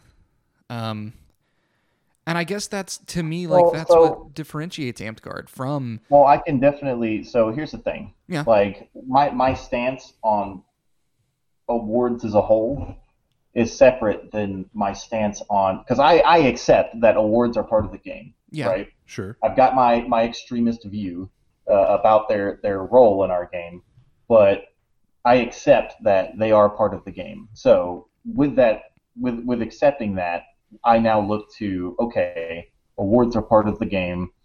How do we quantify and and hand out those awards? yeah And I definitely think I'm I'm you know I'm in your camp there where um, I don't want it to be as robotic as do X gain Y because when you do that exactly that you one you rip out the soul and two dude everybody who plays this game is a gamer they're going to figure out how to how to min max it and then everyone's you know say oh you have to make you know a tunic with X amount of embroidery or whatever, and then somebody's going to come up with the most absolutely proficient way to do it. And We'll have doilies. Just doilies turned in at every single A&S tournament. Well, No. to a to a certain extent, for certain belts, you almost put a price tag on the thing. You know, specifically Yeah, with wow. Serpent, I mean, right? Like, I, I don't know that that's not the case already. well, maybe yeah. I, I guess, I guess to me, I care less about the awards, right? I'll, I'll give you an award for anything if you did the work and put in the effort, and people think you deserve it. I think this is where masterhood is supposed to come in. You know, you can get 10, you know, maybe you make 10 doilies and you get 10 dragons because people weren't paying attention. But when it comes to your masterhood, that is where people are supposed to actually dig into your, your record and what you've done and make sure it is a thing of quality that you then get your masterhood for. And I feel like that is maybe the the one what's the word I'm looking for here? The the, the stopgap that prevents that to some degree. It's not perfect, right? But so this actually leads it a little bit into um, had a discussion about uh, the COK and that's a whole. I'll I'll get it. Um, let me remind me that I put a pin in some talk about the COK. okay. Um, We still have one But I- night too. Yeah, We have a I, lot I've got a, pins. I've got a, a running list here. It's totally we got, fine. we got plenty of pins. We've we've been talking for two hours now, and we got An hour and twelve minutes, but you know. But uh, I'm sorry, I'm so long-winded, guys. I really Oh, am. we knew this coming into it. It's totally fine. Fair man. enough. All right. Um, so uh, I definitely agree. So one of the things that, and it, man, I was so fortunate to come into y'all's kingdom through Ever Living Woods because I was able to to meet those guys and you know give them my take on how I view Amtgard and what I like about Amtgard, and you know I guess the fact that I was raised around the same area as them means that you know I naturally fell into people that were more conducive to my line of thinking. Right. And before we ever joined Kingdom, we basically like I remember when we were petitioning for Kingdom, we were all of the mind that look, we don't chase paper. We, we don't, you know, that's not why we're trying to join the Kingdom. We're trying to join the Kingdom because we want to make Amtgard better. And everything that we everything that we do is the goal. Like the the goal isn't box tops. It's how do we make Amtgard better? And when we look at that and compare it to awards, uh, one of the things that I've said pretty much any time I've ever been in a role of leadership, especially on the kingdom level, has been if the person does the thing, they get the thing. Um, and I really, there have been lots of times when I've been discussions, uh, you know, talking with the monarchy about uh, does this person deserve this award? Right. and we sit down and we have an honest talk about it and it's like in um, i'm going to go into an example here in a minute but the, the end result is um, if they do the thing they get the thing and it works both ways if a person breaks a coc and they eat a ban they did the thing they get the thing Right. Yeah. Um, and that goes okay. Tying that into your ideals about mastery, I, I definitely agree with it. I think a person, you know, they do whatever they need to do to get their one through ten, and let's say he made ten doilies and, and it went went under the radar for some reason, right? That's a really nice doily. That tenth, Oh. I mean, it that- better be. That tenth is like there's some depth and layering to that doily. Uh, it came with whatever whatever whatever bribe the judges needed for him to win Dragon Master on that doily. You know, it's only like Uh, 20 bucks. Yeah, But I mean, you got to pay for that dragon belt somehow, I reckon. Or that serpent belt. Um. Anyway, when we start considering that for masterhood, you know, the the monarchy needs to sit down and have an honest conversation. Go like, all right, guys, don't get me wrong, they are freaking nice doilies, but are we really going to give this guy masterhood on on doilies? Can we see something else? Blah blah blah blah blah. And I think at that point, um, this actually I can kind of pull the pin out of that COK thing because uh, I agree with you that there's a difference. You guys were talking about earlier. There needs to be that break between masterhood and knight. Yeah. Master master should be the the hey, I am the epitome of of this, where a knight is something completely different. Um, giving somebody a knighthood for for whatever they do, it, it means something completely different. And my thoughts on it are once a once a person is given masterhood, and I know you're probably going to disagree with me, Flo, and I, I will preclude this with I am not a knight. Uh, I have no, you know, I can't sit here and speak for any other knight or, or how they think, but this is reading the rule book. This is how I think uh, this poor layman thinks that the circle of knights should work. Um, masterhood is something that is determined by the kingdom, and that is, uh, you know, the regent and the and the king and the monarch. They they get together. They they look out. They have an honest conversation, probably with the person, with other people in the monarchy, with other knights of that or other masters of that particular ladder and all that stuff, and they determine, hey, this guy is a master. He gets his masterhood, and that should be the end of masterhood, and then knight is something completely different. And that's when the circle of knights begins to look at somebody. And I don't, I personally don't think that the circle of knights should be looking at, okay, what has this guy done to earn his master? I don't think that should be their job. I think the circle of knights' job should be, is this person of knightly quality? Is this guy Well, I know that's one of the things they look at. Sure, I, and I, I completely agree. But I think, and the reason I bring this up is that I've been in too many conversations where they're looking at giving somebody a, an award, Right. and they go, "Oh, he just got his eighth, or he just got his ninth. We can't give him the next one No, too fuck that. That's I hate because that. the circle of knights might not like it. I don't You care. know I what I mean? that. They Yeah, might I- think he's moving too fast. I don't care for that either. This is this has been referred to uh, as t- a time gating. Like, is there Mhm. not only d- is it your skill that matters, or is it the amount of time that you've put in, or is it some combination of both? And I actually don't have a problem with someone rising quickly in awards, so long as they are doing whatever they they need. the The classic example that Shalazar gave me once is if a master baker joins Amtgard and begins turning in Master Baker. Okay. yeah, baker A guy with who bakes, cookies, come on. yeah, someone I that took bakes. I took my headset off of one ear to scratch and so it if, came out wrong. if a master chef who stuffs things in ovens, um, uh, it's still It no, took me a that's not what I was going Tell Tell the damn story. No, I know It- where you're at. I'm just an idiot. if they if they join uh, the game and they start producing all of these crazy things, right? Then why should there be a time gate for what's going on? Why is that important to uh, them being able to put out these these beautiful masterpiece level works? And what does it matter if what they produced for their fifth isn't as good as what they produced for their fourth, so long as both of them were above the level of award that they're currently being given? I, I agree with that. Now, I get that different kingdoms have different rules, and some of them will say things like, well, you can't award more than one award uh, more than once every six months or something, and that's that's baked into their Corpora in some way or something like that. I I don't want to I don't want to get onto the topic of whether that's a good idea or, or not. It's not. I don't have an idea. Uh, I, I'm sorry, I don't have a problem with someone rising through awards very quickly, so long as they have the the the talent to back up whatever they're they're getting it for. Um, I, I had a question for you, Clover, just to clarify a point that you made earlier. So, masterhood you said would be given by the the kingdom. Is the implication the, the unspoken implication there that the knight circle would then be the ones who do the knighting, and it would not be the the monarchy that did the the knighting? Well, so here's the thing.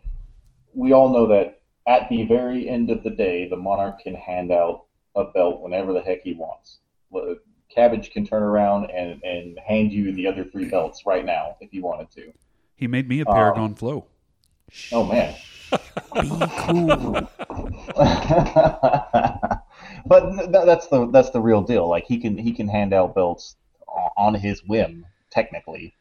Um, but come on, we all know at the end Right. of the day, like I you know what I mean. say- The real talk is the circle of knights are the people who who put forth the recommendation, and pretty much, um, there are some things that I think that you know a king could you know take a recommendation and you know buck it or say yes or no. Um, but we all know that person would probably be committing political suicide in one way or another. Right. So we talked about this last week when we had Teflon on, and um, we we kind of came to the same conclusion. Teflon pointed out, probably very rightly, that it would actually be worse for the person that I made a knight. If I were to just go to some newbie and say, "Hey, you're a knight now," that would be terrible for that person. They would never ever live it down. But you said something where the the monarch should give the masterhood, and I kind of like that because it is a almost a procedural way to tell the knight circle, hey, this person is doing really good work, and I think they're mm-hmm. ready. And then, you know, I, I give somebody a masterhood. The knight circle then says, "Oh crap, this guy got a masterhood. Let's start looking into them." And so it is a it is a way of sort of moving the wheels without me directly going to the knights and saying, "You should make this person a knight." Well, and we do that right now, not with masterhood, but it's like if you're above eighth order, we we have a spreadsheet that uh, uh, Colleen. What's Colleen's game name? Um, shout out to Colleen. I, am sorry, I forgot your. Dude, I, I don't remember. Her I forgot your game name, like, I knew it until Let me you tell said you, w- since we're since we're doing the shout out to her, I Colleen Gould, I think. Gould, Yes, Gould. G O U D. Yep. Anyway, um, her, man, like when I was PM, like she helped quite a bit when I first stepped into that office because uh, The tools she has are spreadsheet, amazing. yo. Oh She- yeah, man, she's, she's- great at what she does. I- If I will say Libby too, our current regent. Oh man, she's great Absolutely. at it too. Yeah, uh, Colleen, if you need something made in Excel, even if Excel just shouldn't be able to do that thing, she'll she'll find a way to get it done. Right. Uh, she made something for the Knight Circle when Puddin was our uh, GMCOK that auto pulls from ORK anyone that is eighth order and above. So we do do this checking phase, um, and we uh, eh, when we go to an event, we try to do this in person meeting. This is something that's been relatively new within the past couple of years, where you know if you have above an eighth order, we'd really like you to stop by and say hi and let people get to know you. E- Everyone's welcome to come. You can hang out, and we're just going to have you know talk about whatever people bring up. But we specifically really want to get to know the people that are above eight. Um, I ask about whether you wanted uh, knights doing the knighting because I there is a part of me that really really likes that. We actually had a kingdom get in trouble. Uh, Clover, you may remember this. Uh, wetlands back in two thousand six or seven. Oh, I remember the by mill Yeah, nights and got in, got in trouble because their knight circle was the one that made knights, not the monarch. Right. So it was much more a system like I thought that Clover was referring to a moment ago, where like the kingdom could give masterhood, but then the Knight Circle would just announce like, on this date, this person will be elevated tonight. And back then, there was no AIBOD. I think it was still Burning Lands that uh, that was kind Yeah, of yeah. controlling everything, and they had a very different opinion of how that should work. And I. I remember the ta- the the drama on the message boards. That's how far back this was. Um, being that like their contract might get pulled because this was a big thing. And I don't know how it turned out. I think it turned out where their knight circle is still the ones that do all of the knightings and stuff like that. Um, there's a part of that that is really appealing to me. My problem with it is is that you if you end up with a good old boy system, then you're trapped forever. I Well, realize so- I realize the Well- the stuff with the monarch. Like if the monarch gives it out, political suicide. You said that a moment ago. I, I agree with all of that, but there is at least a way out. Sure, and I, I I definitely think that the way that we have it right now is probably the way it should be because like like I said earlier, man, if I were in that position, um, anything that I try to do uh, in Amtgard, I would look at. I always try to look at: is this better? Is this the best move, in my opinion, for the health of Amtgard? And so, for instance, in Golden Plains, the way that knighting works, yes, it's the monarch's signature that that makes a person a knight, but they cannot knight somebody unless that person has been voted yes on the COK. Oh, that's Um, interesting. Yeah. I and hate that. and well, and so, but unfortunately, what that can and might have led to is you end up with with uh, I guess a, su- a Supreme Court type scenario where you can get certain people into that COK, and before you know it, you have a majority that can create one hell of a. Right. Um, and I and I don't know that that's happened there. I'm just saying the potential for it is really heavy. Um, and that's something that could happen if it's strictly the COK that hands that hands it out. I definitely like the the safety because I would like to think that if I were in that monarch position and I saw that going on and I saw people deserving that just weren't there, man, I'd fall on that sword. Um, I, I would in a heartbeat, to be honest. Yeah, I there's just this, you know, it always gets thrown out. You know, we always we always say it almost as a platitude, where it's like, well, the monarch can make a knight in Winter's Edge, and Sure, I but, can mean, also. I can also take my lawn dart set from the '70s to the local park and teach kids to play with it, but I probably shouldn't. It's probably a really, really, really bad idea, and someone's going to get hurt. dude, I miss some lawn darts though. Yeah, and we're we're picking on we're picking on this scenario, which is kind of like a a sad scenario or a depressing scenario or something like that, instead of the opposite, where you know some happy things are happening and people are getting what they should and everyone's super excited about this person that is going to be a knight. That also happens. That Sure. that situation also happens, but um, you you always uh, hope for the best, plan for the worst, right? So this this talk is really about like what is the what is the uh, plan that we could come up with for uh, for for a situation that would come up that I think all three of us would agree would be a not good situation for uh, for anyone that wasn't in that that in crowd. Well, right? I can I can name a good situation where I, I personally would have been okay with it. Okay, go ahead. So, um, you know, we always talk about how I took a five year break from the game and, you know, all of that. And it was almost a, a, a running joke. You know, we, we had uh, Donnie, uh, uh, Sir Darko in our kingdom. Um, and he constantly was churning out amazing leather work. I mean, Oh, he, yeah. he built a whole breastplate. There's pictures of, of me in it on Facebook somewhere. Um, and I mean, it's You're this, like twelve. yeah. I have some facial hair. Anyway, he, he he constantly churned out amazing leather work. I remember him being in the back of the van on the way to Florida, you know, stitching leather in a bumpy van, no less, to put stuff together. And I mean, he never like it, it got to a point where he was just not getting knighted. And Yeah. he was losing for yeah, I'm gonna say it. He was losing for really stupid reasons. You know, and it was the time gate thing. Oh, you just got your eighth, so we can't.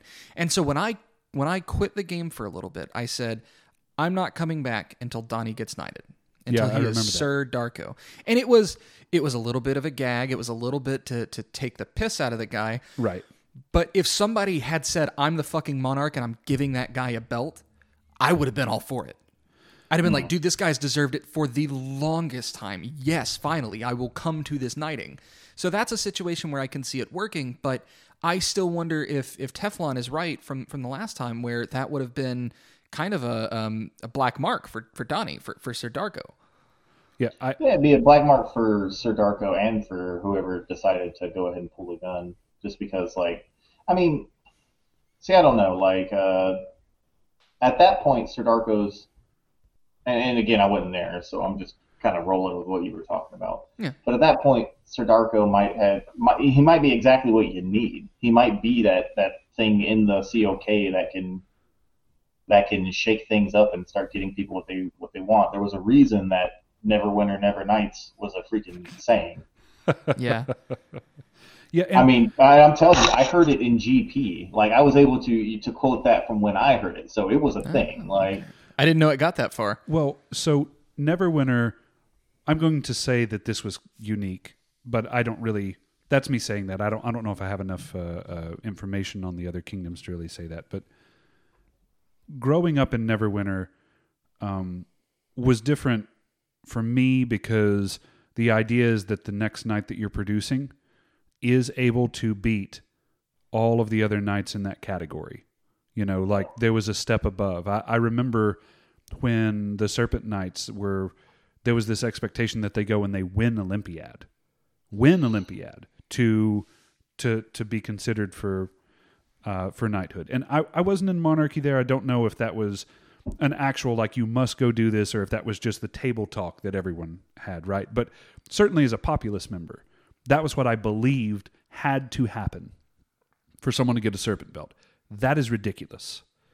That well, is and, and you're absolutely right. Like, I and mean- that that leads to a lot of too much. I'm sorry. Go ahead. no, no, no. Go ahead. Go, go ahead. I, Uh, we're we're both up on the of what you soapbox. It's a big soapbox. Yeah.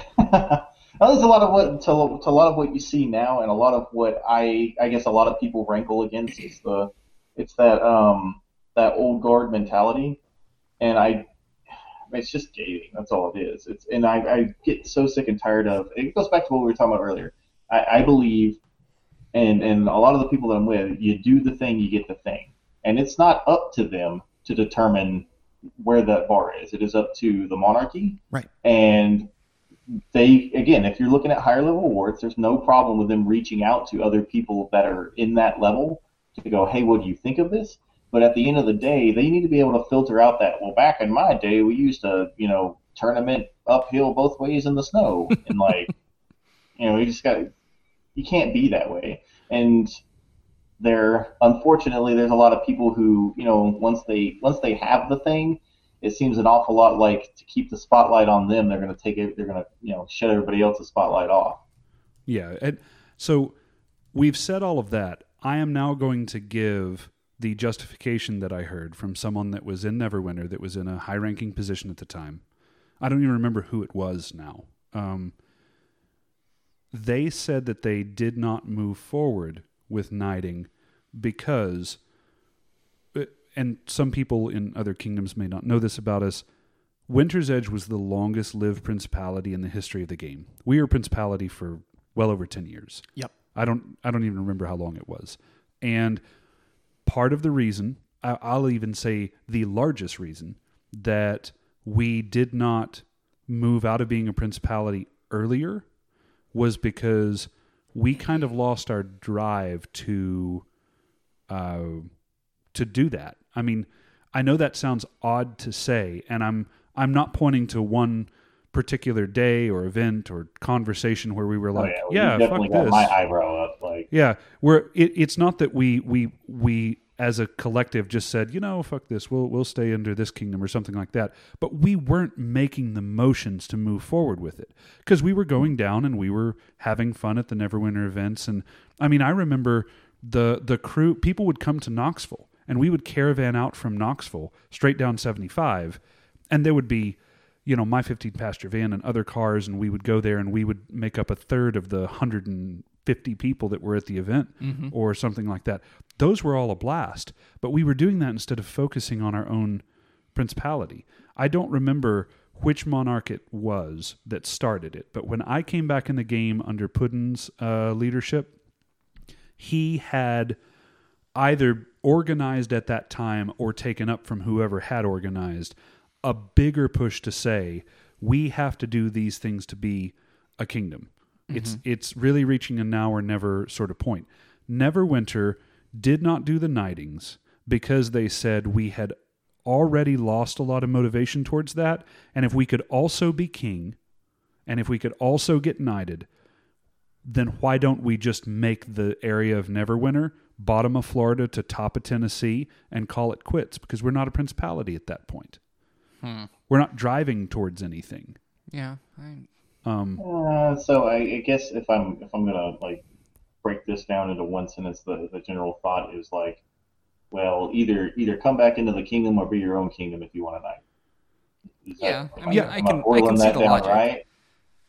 yeah, So, uh, I don't buy it. Well, yeah, and I again, you know, this this the every incoming knight has to be better than the last knight. Is it kind of sets at a certain point it sets an impossible bar, right? Like it it does, especially with some, that kingdom in particular, especially with some of the talent that they that they have down there. Um, it it can absolutely set uh, set an impossible bar, but it I where it- that saying came from, Clover. It's where the Neverwinter. If you look at Yeah. the total knights that every kingdom has produced, then Neverwinter is lower on the list because of that uh, that cultural mentality. you can pin some of it to quality control and and you know I can I can understand the argument from a purely like if I take myself out of the situation and I say okay a knight is supposed to be the best thing then every knight should be better than the last I can I can I can understand that but this is a game that you know we are we are trying to keep alive by keeping players interested and by showing them that there is something that can be achieved and I think knighthood is one of the the first things that anybody latches onto you know, Paragon is super cool in a lot of ways. I think it's cooler than Knighthood. Hell, there are how many titles in our game above Knight? Right? Uh, none.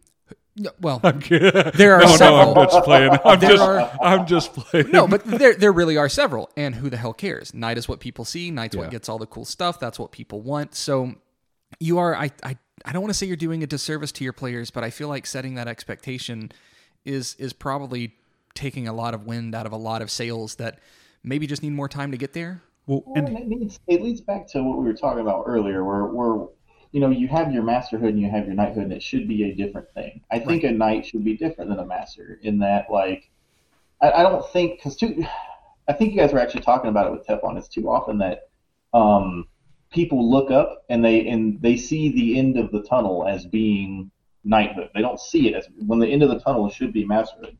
Knighthood should mean something else. Yes, it should only be available to a master, but it needs to be one of those things where you've taken what is a master and you've turned it into something else. Like where you have, um, for instance, you were saying like maybe the criteria is, uh, you know, being able to teach, being able to, you know, share what you have and all that stuff.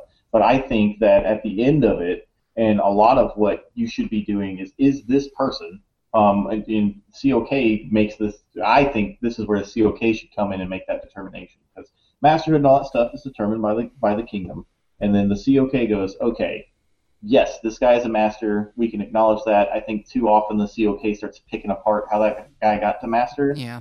I don't think they should care about that. I think all they should be caring about is is this person a knight? And what I mean by that is can this guy teach? Is this guy good for the game? Is this guy, you know, is he a person that we want to hand that, you know, the highest honor in our game too. I can agree with you there a little bit. I, I feel like, and I don't know that this is stated anywhere, but I do feel like knights are the representatives of our game.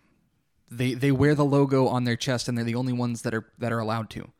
Um, I can so, does this person represent our game in a in a light that we want people to see it? I think that's absolutely a question worth asking. But I think also um, I'm going to pivot just a little bit. Sword Knight is one of those that is unique in that it has a you know you can be a sword knight and you can also be a warlord sword knight. And those two aren't necessarily the same thing. And so, you know, After award standardization, they are though. but there is still some difference and it is still possible. And, and this is a, um, I'm going to steal a Zeb story because you did last time. Sure, go ahead. And he's admitted he doesn't listen to our podcast. So suck it. Suck it. One of these years, he's going to go back and he'll he'll finally run out of Joe Rogan's to listen to. Um, so his his story was talking about rogues, um, specifically the rogues, and they would say, okay, where does everybody want to eat? And nobody would know. Okay, well, only the knights, and then nobody would still have a consensus, and they'd say, okay, only the sword knights, and then still no consensus, and they'd say, okay, only the warlords. yeah, and then you know they'd figure out where the hell they were going to go eat. Um, so I mean, there there is something to be said for you know at least for sword belt having this extra thing that you can achieve that maybe puts you apart from other knights. If you really want to be the best damn knight, then warlord is the next thing you go after, or maybe it's the first thing you go after. Who cares? But that is sort of the the next echelon that differentiates, and no other belt really has that. And I don't know how you would even do it, to be honest with you. yeah. I mean, this is I. You and I have had conversations uh, about this. I I crave uh, standardization, not at the cost of individuality, but our our belts. When award standardization came about, and a lot of the players that are playing now weren't in the game when that happened. Um, the goal was to make it to where every single knighthood had standardized way to get it across every single kingdom because Right. that was not the case at the time. that part was accomplished Yeah.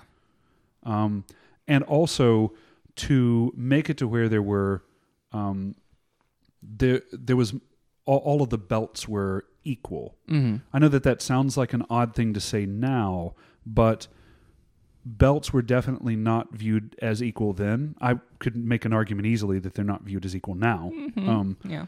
but you had a situation where sword was the only one with a masterhood essentially Yeah.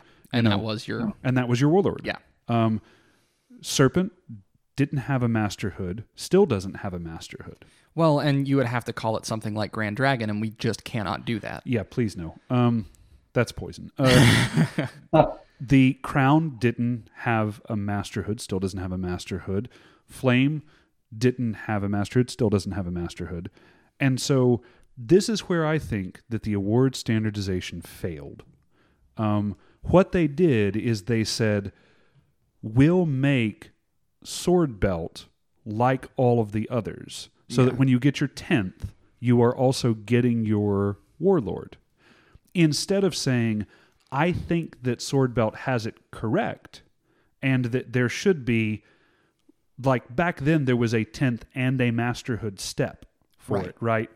Uh, and the warlord warlord was a completely separate title. It had completely separate criteria. You know there was i i'm going to go to uh, to sir shadow. Uh, i think sir shadow's still playing. Uh, he used to put out a lot of videos. He was at every skbc shadow's a great guy. He's an amazing knight. And my grand knight up the chain used him as an example to say shadow deserves to be a sword knight in every aspect. Right. he is amazing with the weapon combinations that he's gotten good with. He has proved himself to his peers. Shadow was never a warlord or at least at the time that this story was being told he may have gotten it after that but at this time at the time that this story was being told he wasn't a warlord and Tarjay went on to explain the criteria of what makes a warlord a warlord after that. And I won't go into that for this story, but there was a distinction for him. And he had grown up in a culture where there was a distinction. And I think that that was the correct way to go about it. I think that if we had that kind of distinction for all of the other belts, that we would be in a better place. Mm-hmm. And it, it ties into something that Clover's been saying here. It ties into something we've heard Lexi say before masterhood is in its own right something to be proud of, to be damn proud that you were able to get. Yeah. And we don't make it something to be damn proud of because you're mm-hmm. not a knight yet. Yeah, it's it's the it's the the last stop before the belt, and so nobody really. That's that's right. Yeah. And Exactly. Yeah. It- It, it- it's just seen as eleven. That's what it's seen as. yeah, yeah, and if it was able to stand on its own merit, if it was able to be its own thing and say, you know, and someone could stand up and say, you know, I'm I'm a master fucking uh, dragon. I'm a master garber. Yeah. Um, not just because I got my tenth, but because I'm recognized in my kingdom as being one of the few, one of the greats Yeah. out there. Um, I think that there is quite a bit of value that could be added uh, to that, and and award standardization went in the opposite direction, and you you started having these situations where you know anyone that got their tenth sword or their tenth warrior after that. Uh, this is not a PC term, but it, it's the term that people use, right? Is you were called a wartard. Um, so Yeah. you weren't a warlord anymore because you did not get your 21 wins in a row in a tournament situation, stuff like that. And then because the award shifted away from that, you can't even do that. The majority of the kingdoms now, because of the way that we count rounds or tournaments Yeah, or something like that, thing and you don't even have 21 opportunities yeah. anymore because I fucking hate the three fights that you do is counted as one now instead of but you know I grew up where all three of those fights if you won you That did was three. Yeah. and Yeah. for the third if I won the first two and Clover and I were fighting then you did the polite thing you would say may I fight a third Yeah. and Clover had the opportunity to decline if he wanted to and if he declined it wasn't it wasn't on me I, my streak wasn't broken but if I said no to the third that broke my streak Yeah. yeah. so, So the go ahead Uh, in that same instance, like I, this was the only kingdom, and Neverwinter does it too. But this was the first kingdom I ever seen a tournament where like wounds carried in an Iron Man. Uh, we had, we had to talk about that. Like this was one of the, so you you've come you grew up outside of Kingdom, uh, outside of Neverwinter, outside of Winter's Edge. For us, when we went somewhere else and we were like, this kingdom, th- this kingdom doesn't do this. That like they give all the wounds back. This is Candyland. Like we thought it was insane, and I was a grown ass man, two years away from getting my uh, crown belt before I realized we were the baddies. Yeah. Like every other kingdom was standing there in a group going, No, man, you're wrong. And it's like, No, we've got the right over here. I've got my Superman cape billowing out. Yeah, now we me." just call it a warlord sports tile tournament and we give the damn wounds back because come Yeah. on, like this is Yeah. ridiculous. Yeah, it So, was uh, it was insane. Oh man. Uh, do we want to talk about something besides awards and belts and stuff? Well, so I, I, I was setting up a segue, and then we all got on the soapbox, and it became a stage. But um, Right, I, I did that. So I did put your helmets on and pads. We'll tour around DC on our Segway. No, so so I'd set up this. Okay, I'm just going to tell you what the segue was. It's ruined at this point, but it was, it was No, going to be I amazing. really, I- Clo- I I, do really want to hear it. Yeah, like Clover and I are really curious. Yeah, yeah, Go ahead. So I set up this whole thing about warlords, and you know, we, we talked about warlord versus sword knight. And I was going to be like, so speaking of warlords, Sir Warlord Ryujin, tell us about your knight. So, you know, with that, That was really good. Clover, let, us Oh yeah, my goodness. Yeah, you can cut me out, like completely edit, edit everything I had to say out. So golf clap. We'll golf clap that I one. you guys joke. This new recorder we have has an applause button, and I have never used it in a podcast before. Is now the time? It is. Now's It is. the That one was a good one. Yeah. It's the time. It's the time.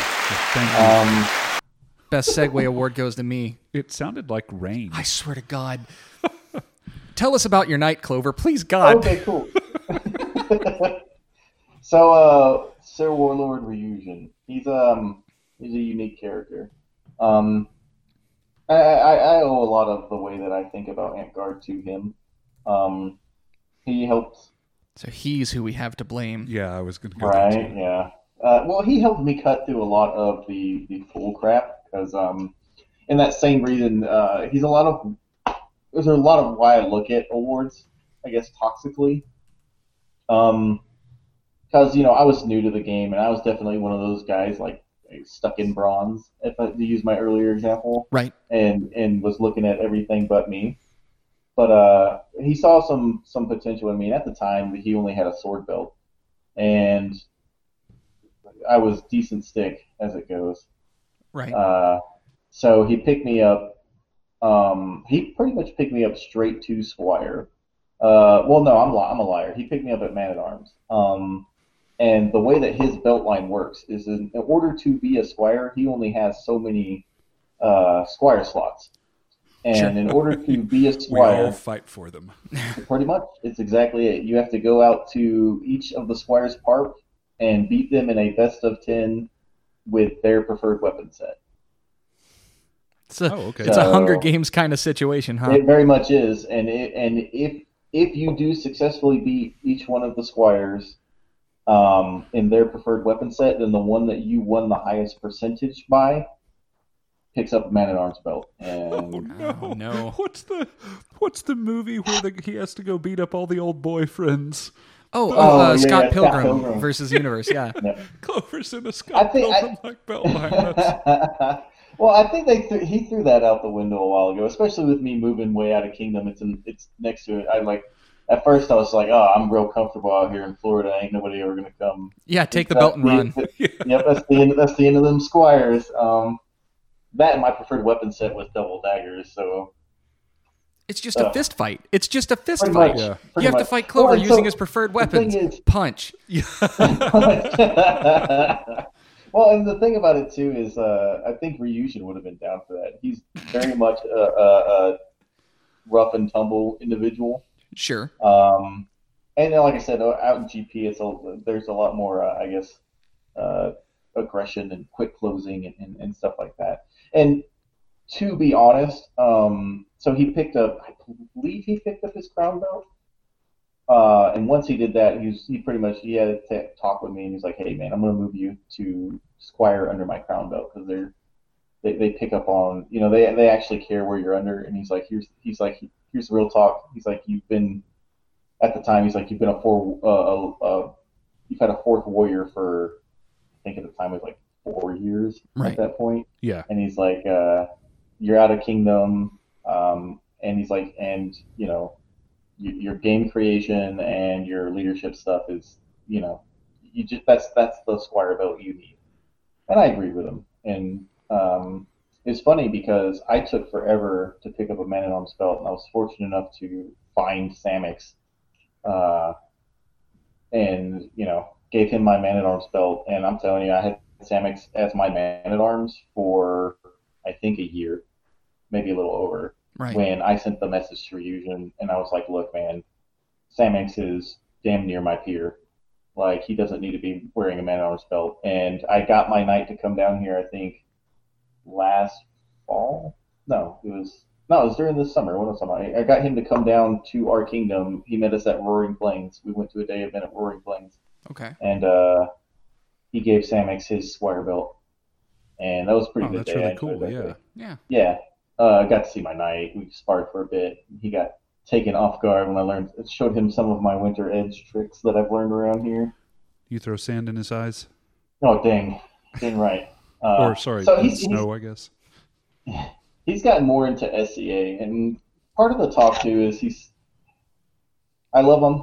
Uh, Ryujin is a great guy, but the the real talk of it is he's in GP, and he's pretty much told me, you know, hey man, uh, I'm proud of you to be my squire and all that stuff, but I can't really be there for you the way I want to be. And he's like, you can wear the red belt, and I'd be honored if you did, but you're kind of on your own. That's Um, a good approach, though. I mean, he he to- he told you straight up. Yeah, I just Yeah. I also assumed that he was in SCA when you said warlord. Uh, it's So- it's where all yeah. warlords go to to die. Right? it's the Florida of, of warlords. yeah. I'm a warlord. I crave violence and pain. Man, he, so I'm gonna tell you, it's so, it was so different too. Um, because I used to train with him every day, and I want to say my my my stick level has stagnated compared to the way that it was growing when I would train with him daily. Right. And just the way that he fights and the way that GP fights is kind of very different from Winter's Edge. Um,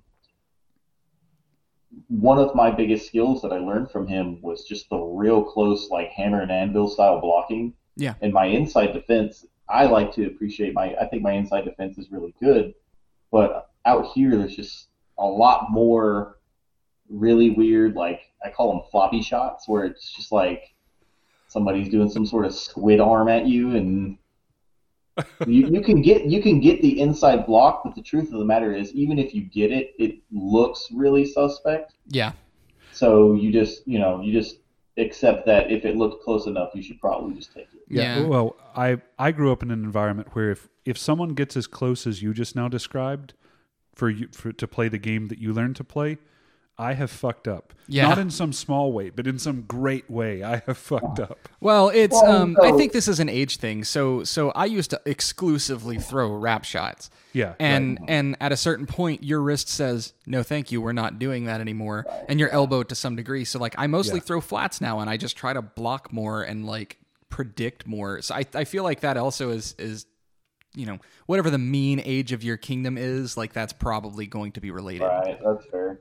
Yeah. Well, and that's why it led to double daggers because, like, under his tutelage, I learned to do what I call just churning dirt, which is, you know, it's like the old football drills where your job is just to get up and give that dude a smooch as quick as you can. Like,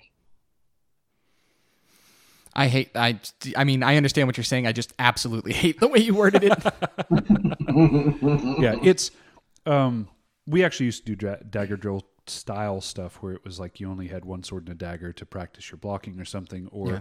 really it puts more focus on your footwork which is um I think Gillen could give a master class in uh in just complaints that he has on people's footwork and thing like things like that but Yep. it's it's what wins or loses in tournaments absolutely anybody listen to this work on your footwork you'll win more tournaments period Yeah. Well, Clover, we've one put in. Wanna, oh man, I Oh. still had a whole other. Oh well, I mean, Sorry. what what do you got for us? What do you what do you got? And we'll Well, see. I've- We've I've put in about two hours so far. I mean, I can go till y'all tell me I'm done. It is almost midnight here, so Yeah. not. I, I don't All want to tell you you're done, but I am almost done. All right. Well, one of the things I did want to talk about, if it's all right with you, is, Sure. is battle games. I, I I like to, to to get out and talk to people about that. yeah, um, man, that's your whole because- thing. Go for it. Yeah. Um. Well, I'm gonna lead off with like absolutely 100% love battle games. Like the the thing that I get out of Amp and like earlier you talking about selling it. For Right. me particularly, the the the the thing that keeps me coming back, the, the crack that is Amp is being able to like build these games, and it's why the magic is so important and stuff too. Uh, that extra level is, man, at the end of at the end of a battle game, when I can look out over a field and see the players and see that they had a good time, it it does something. It like releases all the dopamine in in the back of my skull, and oh man, it's the greatest thing in the world. Um, and the thing is, I want I want to get a call out there if I can to um, anybody that's willing to listen.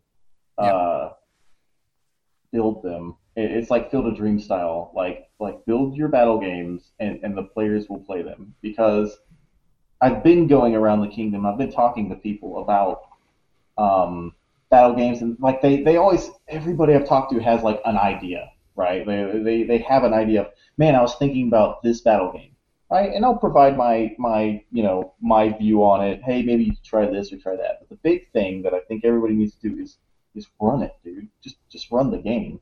Like even if it's terrible, you're going to learn something. And you, I have yet to see a game that can't get play tested into being right, into being a great game. Yeah, totally. Uh, and so I, I kind of want to get a call out there to people to, to like that is what our game is. Like seventy, what is it? Like seventy five percent of our rule book is dedicated to that thing. And gosh, I just want to see them. I want to see dungeons. I want to see. I, I- worry that like people that we have that that are doing battle games.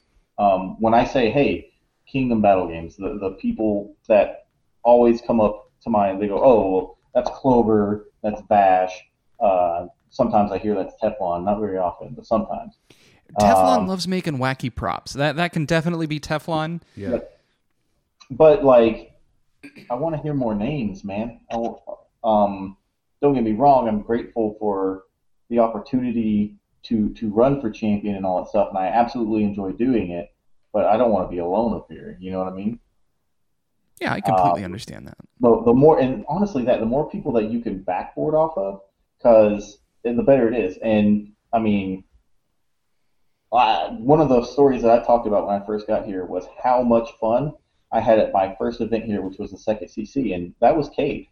You know what i mean? A lot well it wasn't just cade but a lot of it was cade.